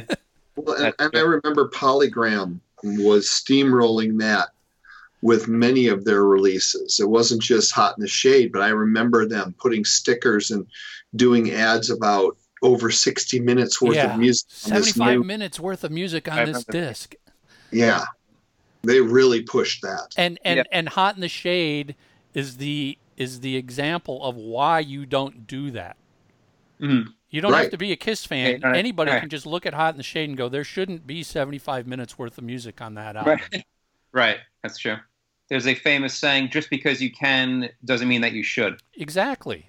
Right. and and it's it also illustrates so other than Ne- Ron Nevison, Kiss during the '80s was all self-produced. Mm-hmm. Right. Well, except for yeah, uh, Ron Nevison and also Michael uh, James Jackson with uh, "Lick It Up." With with Lick It Up, true. Yeah. Um, Yeah. But then we go into Gene and Paul co-producing, and for the most part, it's probably mainly Paul, and Gene's just got his name on there. Um, Hot in the Shade is a perfect example of a band that needed a producer to be able to say, half of these songs are not finished, and they're not right. going on the album. Go back, come back a week later, and finish these songs. Yeah, I agree. Not to mention just the concept of the whole thing with the Sphinx. It's like it just. Yeah.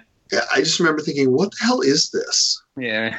yeah. Well, Yeah. you know, and it, it and at that time their their their stage clothes, the the clothes they were wearing, were becoming even more like I'm not quite sure what this look is. Are we just going for denim denim shirts and blue jeans Right. here? Are we trying to be a rock band? Paul is always trying to look good, and then you got Gene, who you're just like, Gene, I'm not quite getting the cowboy hat and the right. you know the denim shirt and Yeah. you know they really hadn't coalesced is what it They were Yeah. still Gene was still lost. Yeah, I agree. It wasn't until uh, Revenge that Gene finally found his way. All of them did actually. Yeah. I think. Yeah. now yeah, I agree. how much do you think how much credit do we give Larry Mazer for bringing that Kiss focus back now Larry was involved in Hot in the Shade Mm. and Revenge Right. But you know, and we've had we had Larry Mazer on once years ago. Um, I feel like he's the Kiss manager who he's the forgotten Kiss manager who deserves a lot more credit. Yeah, I agree. Because actually, I didn't interview him for this book, Take It Off, but I did interview Larry Mazer for the uh, Eric Carr storybook, and uh, he, I think, pretty much flat out said that with uh, Revenge, he wa- he demanded that Gene have the first single. He wanted Gene to Yep. find himself again. So, I mean, that is a pretty valid point that uh, Larry may have had a huge deal behind the scenes with uh, Gene finding his focus again for Revenge. Now, and this is something we've mentioned before, and I'd love to get your take on it. So, coming in and going out of out of the '80s, basically, you've got two phenomenal albums: "Creatures of the Night" and "Revenge." Mhm. Two albums that, for the most part, are, I think, going to always be within a Kiss fan's top ten, and they could be closer to top five for many of them because they're very strong albums. Yet it felt like the timing for both of those albums was completely wrong. Creatures came at a time, as we talked about earlier, Kiss was mm-hmm. dead already. So people Right. like you just overlooked it completely. Mm. And then you've got Revenge coming out in 92, where it's like, all right, Kiss has finally gotten back to their sound, their stage, their look, their everything. Oh, but guess what? Grunge is here. And nobody gives a crap about any band that's hard rock, let alone Kiss is a joke again. Well, yeah, but but but then again, that said, Revenge went to number number six on the charts, which was their highest charting album since I believe Dynasty. But it barely went gold. Or it, it was either six or nine. Yeah, but you're right. It did it did just go gold, but it did go to six or and, nine. and, but, and, and the two and the tour was, you know, right up Yeah. there with the Creatures of the Night tour for playing Yeah, a the half attendance was not Yeah. amazing. Now, right, and, and, and, and you, I can't remember who mentioned this in the book, whether it was you or somebody you in, interviewed, but that was also what was with the tour lineup at that point in time, putting Faster Pussycat and Trickster out on Yeah. the road in '92. Those were the, especially Trickster. Nobody wanted to go see Trickster in 1992. Do you know what's funny? At that point, even though as much as I loved Kiss, um, and I was happy to see that they were back again with a very heavy and hard look, it felt to me at the time as not being quite sincere. Because I remember as a fan, because I, at that point I was kind of taking a back seat. Because at that point I'm listening to Soundgarden and I'm and I'm discovering all these bands, and I'm thinking like, all right, you know, so now I'm supposed to believe that Kiss is this really heavy band again. So I'm supposed to forget the last five albums? Am I supposed to forget what they look like on Crazy Nights? Am I supposed to, you know, it's like all these things. Which I mean, I guess it was probably the same thing, like you said before, the same as Creatures of the Night. Maybe that was why that album, you know, wasn't as widely received as it should have been because just fans just couldn't either. It, they, they weren't trusted yet, or it took a little while for fans to realize that they were back again. I don't know, but I mean, Isn't that part of the rub, though? Hmm. In the respect that, okay, if you take someone who happens to be at, in the moment in 1987 and likes Crazy Crazy Nights and buys the record, and then the next record comes out not sounding like it and they discard it, Hmm. you take someone like yourself or any of us that were bigger fans and we keep following the band through all of these changes and then we're looking at it going okay do i believe that this is actually going to come back again? Because i remember buying those records through the 80s going when is when am i going to get what i'm hoping for? Which ended up for me was revenge. Right. so I, I think that when you play to the masses sometimes, or you try to get on the Bon Jovi wagon or the success to get like that, you also have the same uh, ability, not intentionally, to literally have your real true fans turn their backs on you. Right. Well, then, I mean, the, the biggest, I think, example of that is what happened next with the Carnival of Soul, Souls album. That, to me, I mean, I know that that album has a cult following, but that It's a album, disaster. It's yeah, a- I was gonna say, that album for me personally is probably my least favorite Kiss album, just because. Uh, It's right It's- there with Peter Criss's solo album. yeah, let's put it that way. I agree. It was just that's the ultimate example for me personally of Kiss being insincere because it's a flat out Alice in Chains ripoff. Is, It, is it, how it, it was it was the most blatant example of jumping on a bandwagon they've Yeah, ever absolutely. done, and and we've we we're, we're very clear in saying they've jumped on many bandwagons in their Mm. career. You know, Dynasty was jumping on a bandwagon. Um, Crazy Nights is jumping on a bandwagon, but those still had a Kiss sense to them. Yeah, They may not have sonically sounded exactly like Rock and Roll Over, but they had a Kiss sense to it. right. Carnival of Souls felt like you're right. This isn't Kiss at any level. This is Alice in Chains. right. And this is a pure copy. This is a pure grab. We're trying to save our asses Mm. because what we did with Revenge, even though they probably loved it and the hmm. fans loved it, you know, Gene, you know, as, as what what Mark Mark Cicchini has talked to Gene once and goes, "Why didn't you use the the the creature's drum sound on Lick It Up?" He's like, "Because creatures didn't sell. Why would I recreate what didn't sell?" Right. So, you know, why which would tells Kiss you recre- part of the mentality there. well, hmm. you know, it's it's them trying. It's it's a and I can see it's got to be a tough internal battle for any musician. You're you're trying to be yourself and be creative, but at the same time, you've got to worry about sustaining a career, literally a keeping your point. career alive. That's a great point because if you take someone like the Beatles, Mhm. they were together for what seven or eight years and they're done.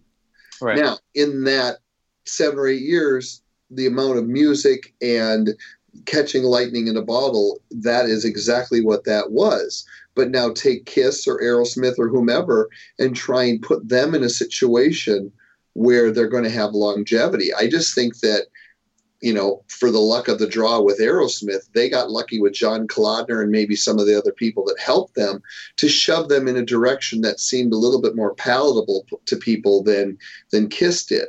It seemed like Aerosmith had that break from you know uh, what early '80s into 87 when permanent vacation came out they didn't keep making all those mistakes other than done with mirrors which most people didn't even realize came out yeah, I mean, for me personally, I mentioned Soundgarden before. They're they're one of my Yeah. all-time favorite bands, and that to me is one of the few bands that never lost their way and was always true to what they did. And I can't point to any album or any phase and say, "Oh, this is them just trying to sound like you know Korn or like you know." Oh, Right. remember when Soundgarden tried to do rap, or remember when Soundgarden tried to do a piano ballad? It was that's I think one of the few bands, and that's why Soundgarden's one of my favorite bands of all time, is because they stayed true from beginning to end to their own. They had like their own vision that they that they remained true to from beginning to end. Remember, remember when Kiss tried to do rap?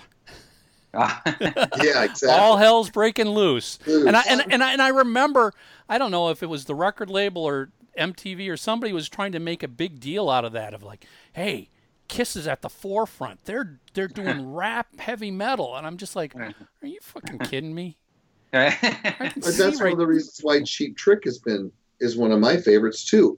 Yeah, they've had a few different types of albums where they've experimented, but for the most part, they've always been who they are.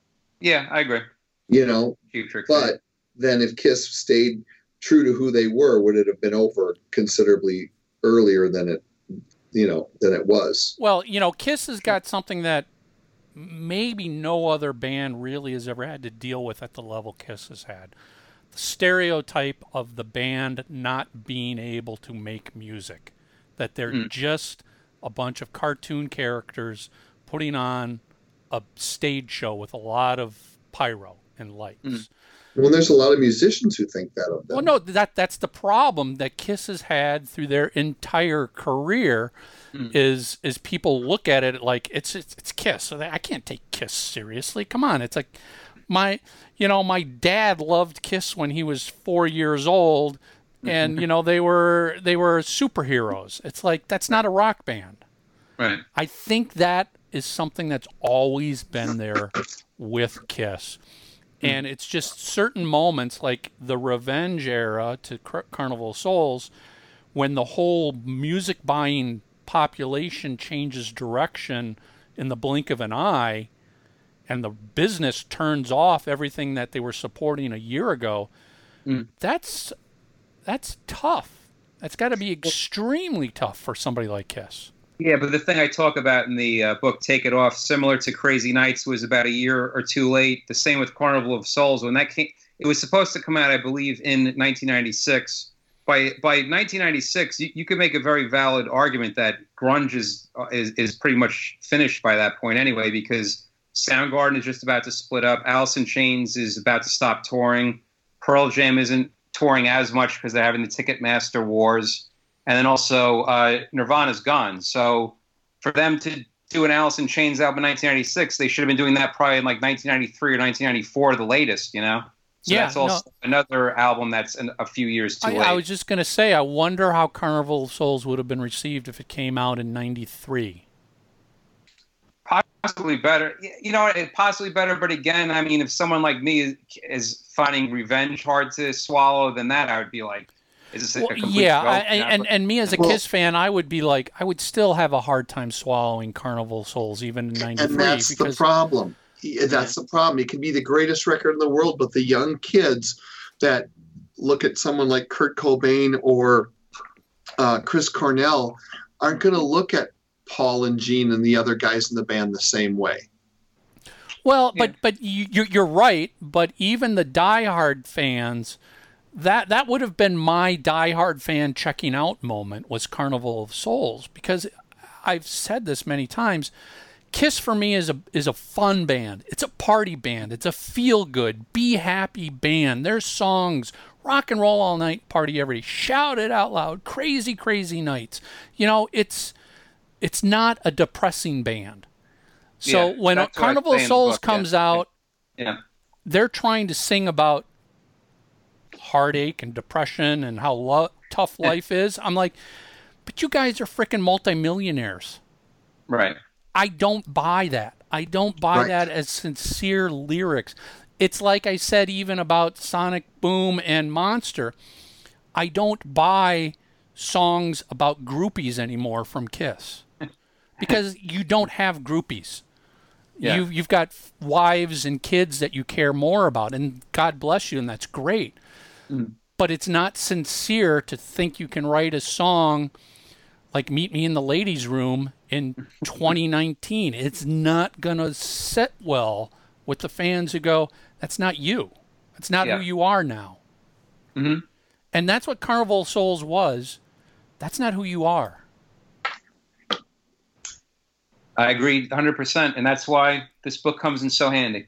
Uh, it, it it's great. I mean, uh, you know, well, you know, before before we wrap, let's let's touch Kiss Alive three real briefly. Oh, sure. Yep. I actually forgot about Alive 3. Yeah, so so did I. So Yeah. you know, I I've gone on record saying Kiss Alive two is my all time favorite Kiss Live album.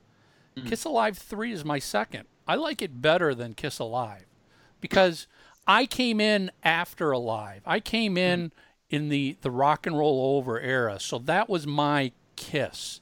And mm. then it, ex- as I said at the beginning of the show, I exploded in '79, and the '80s were. I was fully deep in it. It's like I was going to. Can't wait for the concert. Can't wait for the albums. Buying posters. I was deep into it. So Kiss Alive three is a moment in my timeline that's really personal to me. Right. Well, I think the track list of Alive Three is great. I have no I have no problem with the with, with, with the track listing. The thing that I just have a hard time listening, and it's even with listening to the second Alive album, is just the fake audience that they add into it is just uh, really hard to take. In fact, I talk about in this book as much as I love the song called "Watching You," the, they put a ridiculous amount of audience cheering in it to the point that it sounds like you're watching Queen do "We'll Rock You" at the Live Aid performance. It's like, am I supposed to believe that them doing a obscure song off of the Hotter Than Hell album is going to get, a Get that kind of response, re- yeah. Yeah, so I mean that they, they go a little bit too overboard. Or even going back to the second Alive album, I think it's like Love Gun. You can hear three different Paul Stanley voices harmonizing the chorus. It's like you got to use some kind of reality when you're going back and fixing up these you know live albums. You know that's Y- y- so that's you know, and really- th- that- those those are all um, extremely valid points. I think for me, a live album, and listen, you know, we we could rip apart Kiss Alive Mhm. for everything but the drum tracks, which are redone in the studio and it's fake crowd and everything else. The live albums represent a special moment in your life of where you were. Kiss Alive 2 is when I very first discovered Kiss. It was just like, oh my God, these guys are monsters. Yeah. Kiss Alive 3 represents a decade of me being so over the top obsessed with Kiss. Mm-hmm. That that just hearing the intro to the al- to the album just you know, it's like a time warp brings me right back to a moment. I think that's what a live album should try and capture for people. And Good and, and, and, and, and it's 100% valid for someone to say Kiss Alive 3 isn't that for me. That's great because you weren't somewhere where that was important to you. Hmm. Kiss Alive was that for you, or Cheap Trick Budokan, or an Iron Maiden live album, or whoever it might be. Hmm. Live albums are, are a special moment in your in your fandom, I think. Yeah, I agree. I agree with you. I I think you know, pro- going back, I think production was a little off for Kiss Alive three, like you said, for most of the stuff during the the eighties, out of the unmasked stuff, production was a little.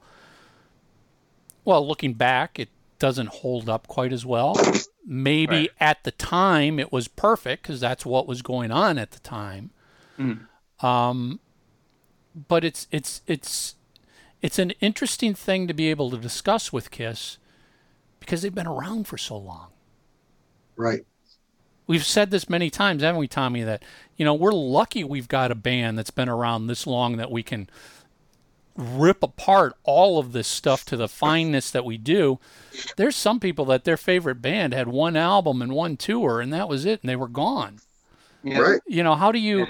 It's not taken away from their importance in their music, but how does that sustain this deep level of fandom like Kiss has had for 50 years? It's sure. I mean, before I mentioned being such a big fan of Shannon Hoon and also Blind Melon, he sadly was only around for two albums. That's Right. Yeah. That's and and I, I I would have loved to have seen what he would have gone on to do. But then we have bands like Queen and Kiss that have a huge library of music and songs, thankfully, that we can listen to forever. Yeah, exactly. I mean, it bands like Queen and Kiss and Aerosmith and ACDC and Priest and Maiden, you know, Cheap Trick, they all are proof of that statement standing the test of time. Hmm. Yeah. I mean, I you know, music is such a fickle thing. It's popular today and it's not popular tomorrow. And as Kiss fans, we've seen that many times. Mm-hmm. Yet here they are, and as as as we so love to say on this show, forget the haters, we won. Yeah. Our band is still. Could you imagine in 1979 when you went and saw Kiss that in 2019 they'd still be here touring, selling out stadiums Yeah. and arenas around the world? Mm. God no.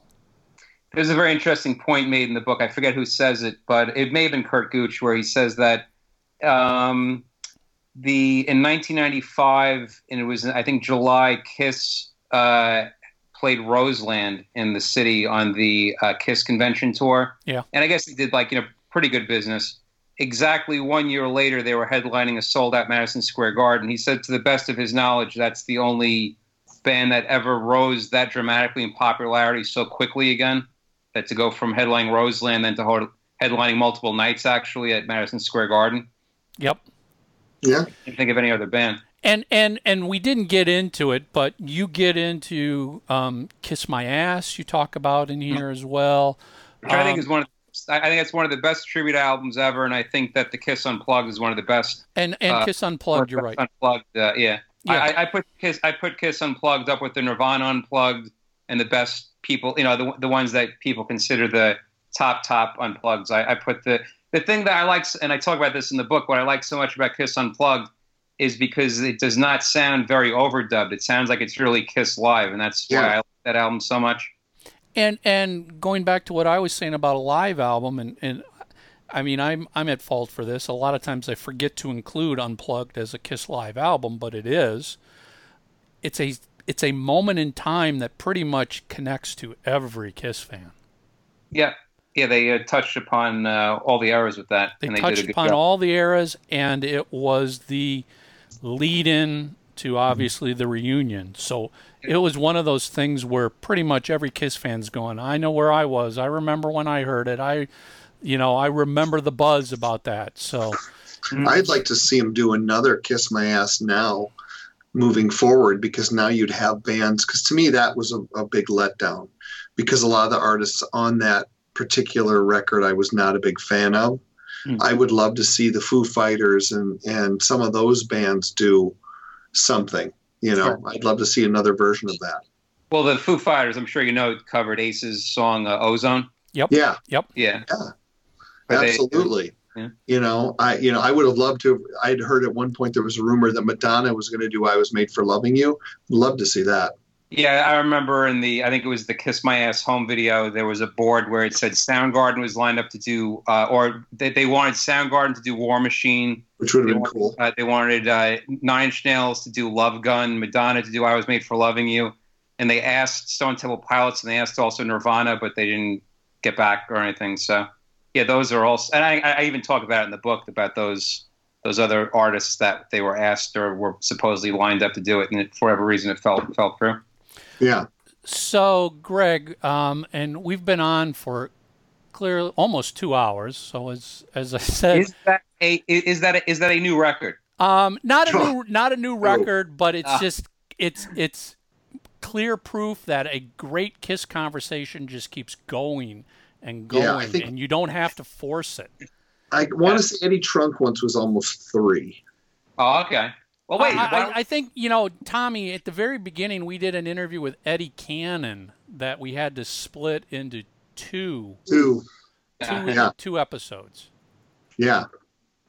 Um, Why but stay- well, well, well, then I, I propose. Why don't we stay on for another hour then? yeah, I got to go pick up my daughter at school. Um, but this book, take It's great. it off. Take it off. Kiss Truly Unmasked comes out November nineteenth. Correct. Correct, and it is currently available for pre-order on Amazon. So Yes. head over I- head over to the- Amazon and order this. Wasn't that the day that the Elder was released? Ooh, hold on a second. I'm, I'm, I'm going to look that up right now. Hang on a second. I don't know. Kiss Alive Forever will let us know if we're wrong. Yeah, I mean, I'd hate to be corrected. Here, I'll look it up quickly on uh, Wikipedia. Let's see what they have to say about that. Uh, It might be because that was it came out just before Thanksgiving. uh, November 10th. Okay. Well, but you know, but then again, Wikipedia is often uh, yeah, ship date was. I wanted. I remember it because there was a huge snowstorm. Hey, yeah, Michael, I remember that as well. Yeah, going picking it up. It was a huge snowstorm. I I quickly taped it. I taped the Elder because we were driving to from Minneapolis to St. Louis for family Thanksgiving reunion, and I remember playing the Elder for my cousins, who were basically around my age. Not big Kiss fans. They were big Rush fans.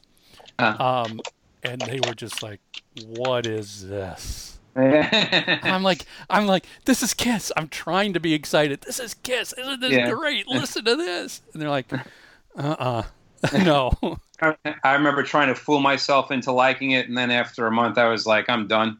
I just couldn't. But I mean, but now I can listen back, and I could totally appreciate it. But uh, It was tough back time. then when it came out, wasn't it? yeah, and and you know the thing is too. I guess I don't know if it was just me being young at that point, but I just, I had a kind of a uh, how I looked at it like was oh well, then these bands will never be good again. Like Kiss will never be good again after this. Queen will never be like not realizing Like they that can't, band- they can't come back.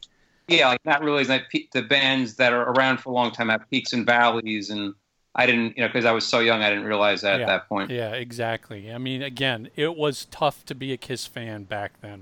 Really tough. I mean, first of all, there wasn't a lot for you to be excited about. They just Right. they they weren't releasing stuff. The music wasn't great. They weren't touring. the tenth has to be right because the nineteenth was a Thursday, and Oh. those releases were always on a Tuesday. So it's either the tenth or the seventeenth. Okay. But everyone seems to think it's the tenth, so we'll roll with that. When was the well? Do a Google search for the big snowstorm in Minnesota. Okay. When was that?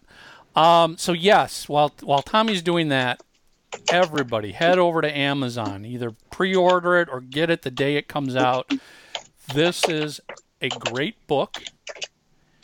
It covers an era of Kiss that, you know, I personally feel doesn't get its due, but it's very important. I mean, you know, Kiss sold millions of albums unmasked, millions. I've heard like 10 million Something like that. Yeah. something like that. So they they were far from a failure. as much as you might not like these albums, they were far from a failure. They toured consistently. They sold millions of albums. They got tons of MTV play. Could be argued that MTV saved Kiss. yeah, that was definitely Saved a lot of bands. Yeah, it did. Yeah, and the thing, and the thing too with this book is you don't have to be a just a fan of non-makeup era Kiss. I think you could be like, because I'll be honest, I will always prefer '70s Kiss as my favorite Kiss era. But I mean, just looking, if, if, if you read this book, it definitely puts it into context, and you can, and and, and there is quite a, quite a bit to learn from this book about the uh, '70s era as well. I think, but I think it's a very good companion to a lot of the earlier. It, uh, it, it, def- Kiss it yeah, it definitely is. I mean, if you're a Kiss fan of the whole era, history of the band, this needs a spot on your bookshelf because nobody else goes into this depth just on this era. well written. It's well written and it's filled with all kinds It's, of it's an great. e- it's an easy stuff. read as well, hmm which is which is nice. Yeah. Yeah, I, I you know, I, I- I definitely appreciate getting my uh, ass kissed. well, li- listen, I mean, you if you've listened to us from the beginning, you know we don't ask Kiss because we've uh, we've we've Yeah. we've uh, said a few things about some, at least one book that we didn't think too highly of, and Oh, um, no, this is this is this is a great book. It's you know, as you talked about, if you're going to write a book, find a a niche that's different that hasn't been done a million times over. Right. And the unmasked era of Kiss has not been done a million times over. It hasn't been done one times over, basically. Hmm. it's true. I mean, again, Yeah. giving giving Julian Gill credit, he's written some fascinating, in-depth books Mhm. about every aspect of Kiss, but they can be a little heavy in in material to absorb. Let's put it that way. right, I understand. Um, this this this was just you know it it flowed very well going from album to album and talking to the producer. I mean, you talked to Toby Wright, you talked to Ron Nevison, um, you know, talking to getting Bruce's input because you know, please, he was there for the whole thing. He was, yeah. So that's why I, I wanted to make him a big part of the book was because I knew that he had a lot of interesting things to uh, tell. Just from when I interviewed him for the uh, Eric Carr story book, I know he, he was full of interesting stories. So I realized that you know going a little bit further than just the Eric Carr albums too, it'd be good to hear what he had to say about that as well. Yeah, yeah, I awesome. Greg, thank you so much again, everybody. Thank you. Go out, pick Thank up you. this book. It's worth it. You will love it. I guarantee it. Thank you very much, guys. Thank you, You're Greg. Yep. Um, I love that. You know, no, uh, everybody knows Mark. I'm a huge fan of of '80s Kiss. Love this discussion. Um, this was fascinating book. Again, I can't give enough thumbs up. Get this book. I just like being able to say something. You know, with Mark gone. Uh, yeah, Mark, Mark, Mark is um, in a food coma right now. Let's be honest. He's in a Yes, seafood is. coma right now. Yeah. He just ate the whole uh I don't know, state of Florida. shrimp, shrimp population around Tampa. Yeah, yeah. If you want, if you guys are went out for crab last week anywhere in Clearwater water and there wasn't any, that's why. Yeah, now he's he's sucking it all up in Tampa. So hmm no, great conversation. Take it off. Kiss truly unmasked. Great book, fun read, easy read. Um, really goes into an era that just does not get its its dues anymore.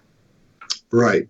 And this uh, show will be coming out, it still won't be released at that point. There's a few more days. So, from a homework standpoint, um, what did you think of the conversation? What did you agree with that we discussed? What do you disagree with? What are your opinions on? Are you going to get the book? Yeah, yeah. Yeah. There you go. You There know you where go. to go with your homework. Facebook.com slash three sides of the coin.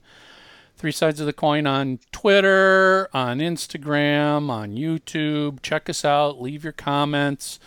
Pick up the book. Support support Greg. This is uh, again, can't say enough about it. Great book.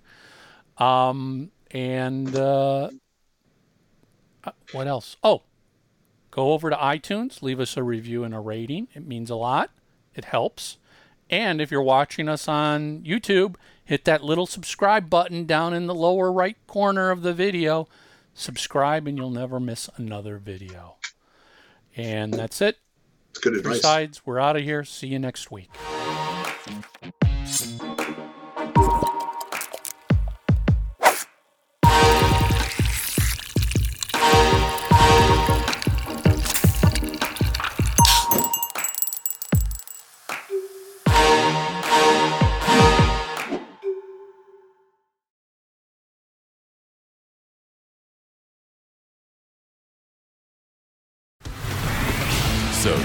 Love the show. Go to itunes.threesidesofthecoin.com and leave your review and rating of Three Sides of the Coin. Thanks. Download your free free copy of the Kiss School of Marketing, 11 lessons I learned working with Kiss. the number one downloaded business book on Noise Trade. Go to books.noisetrade.com slash Michael Brandvold. You're listening to Three Sides of the Coin.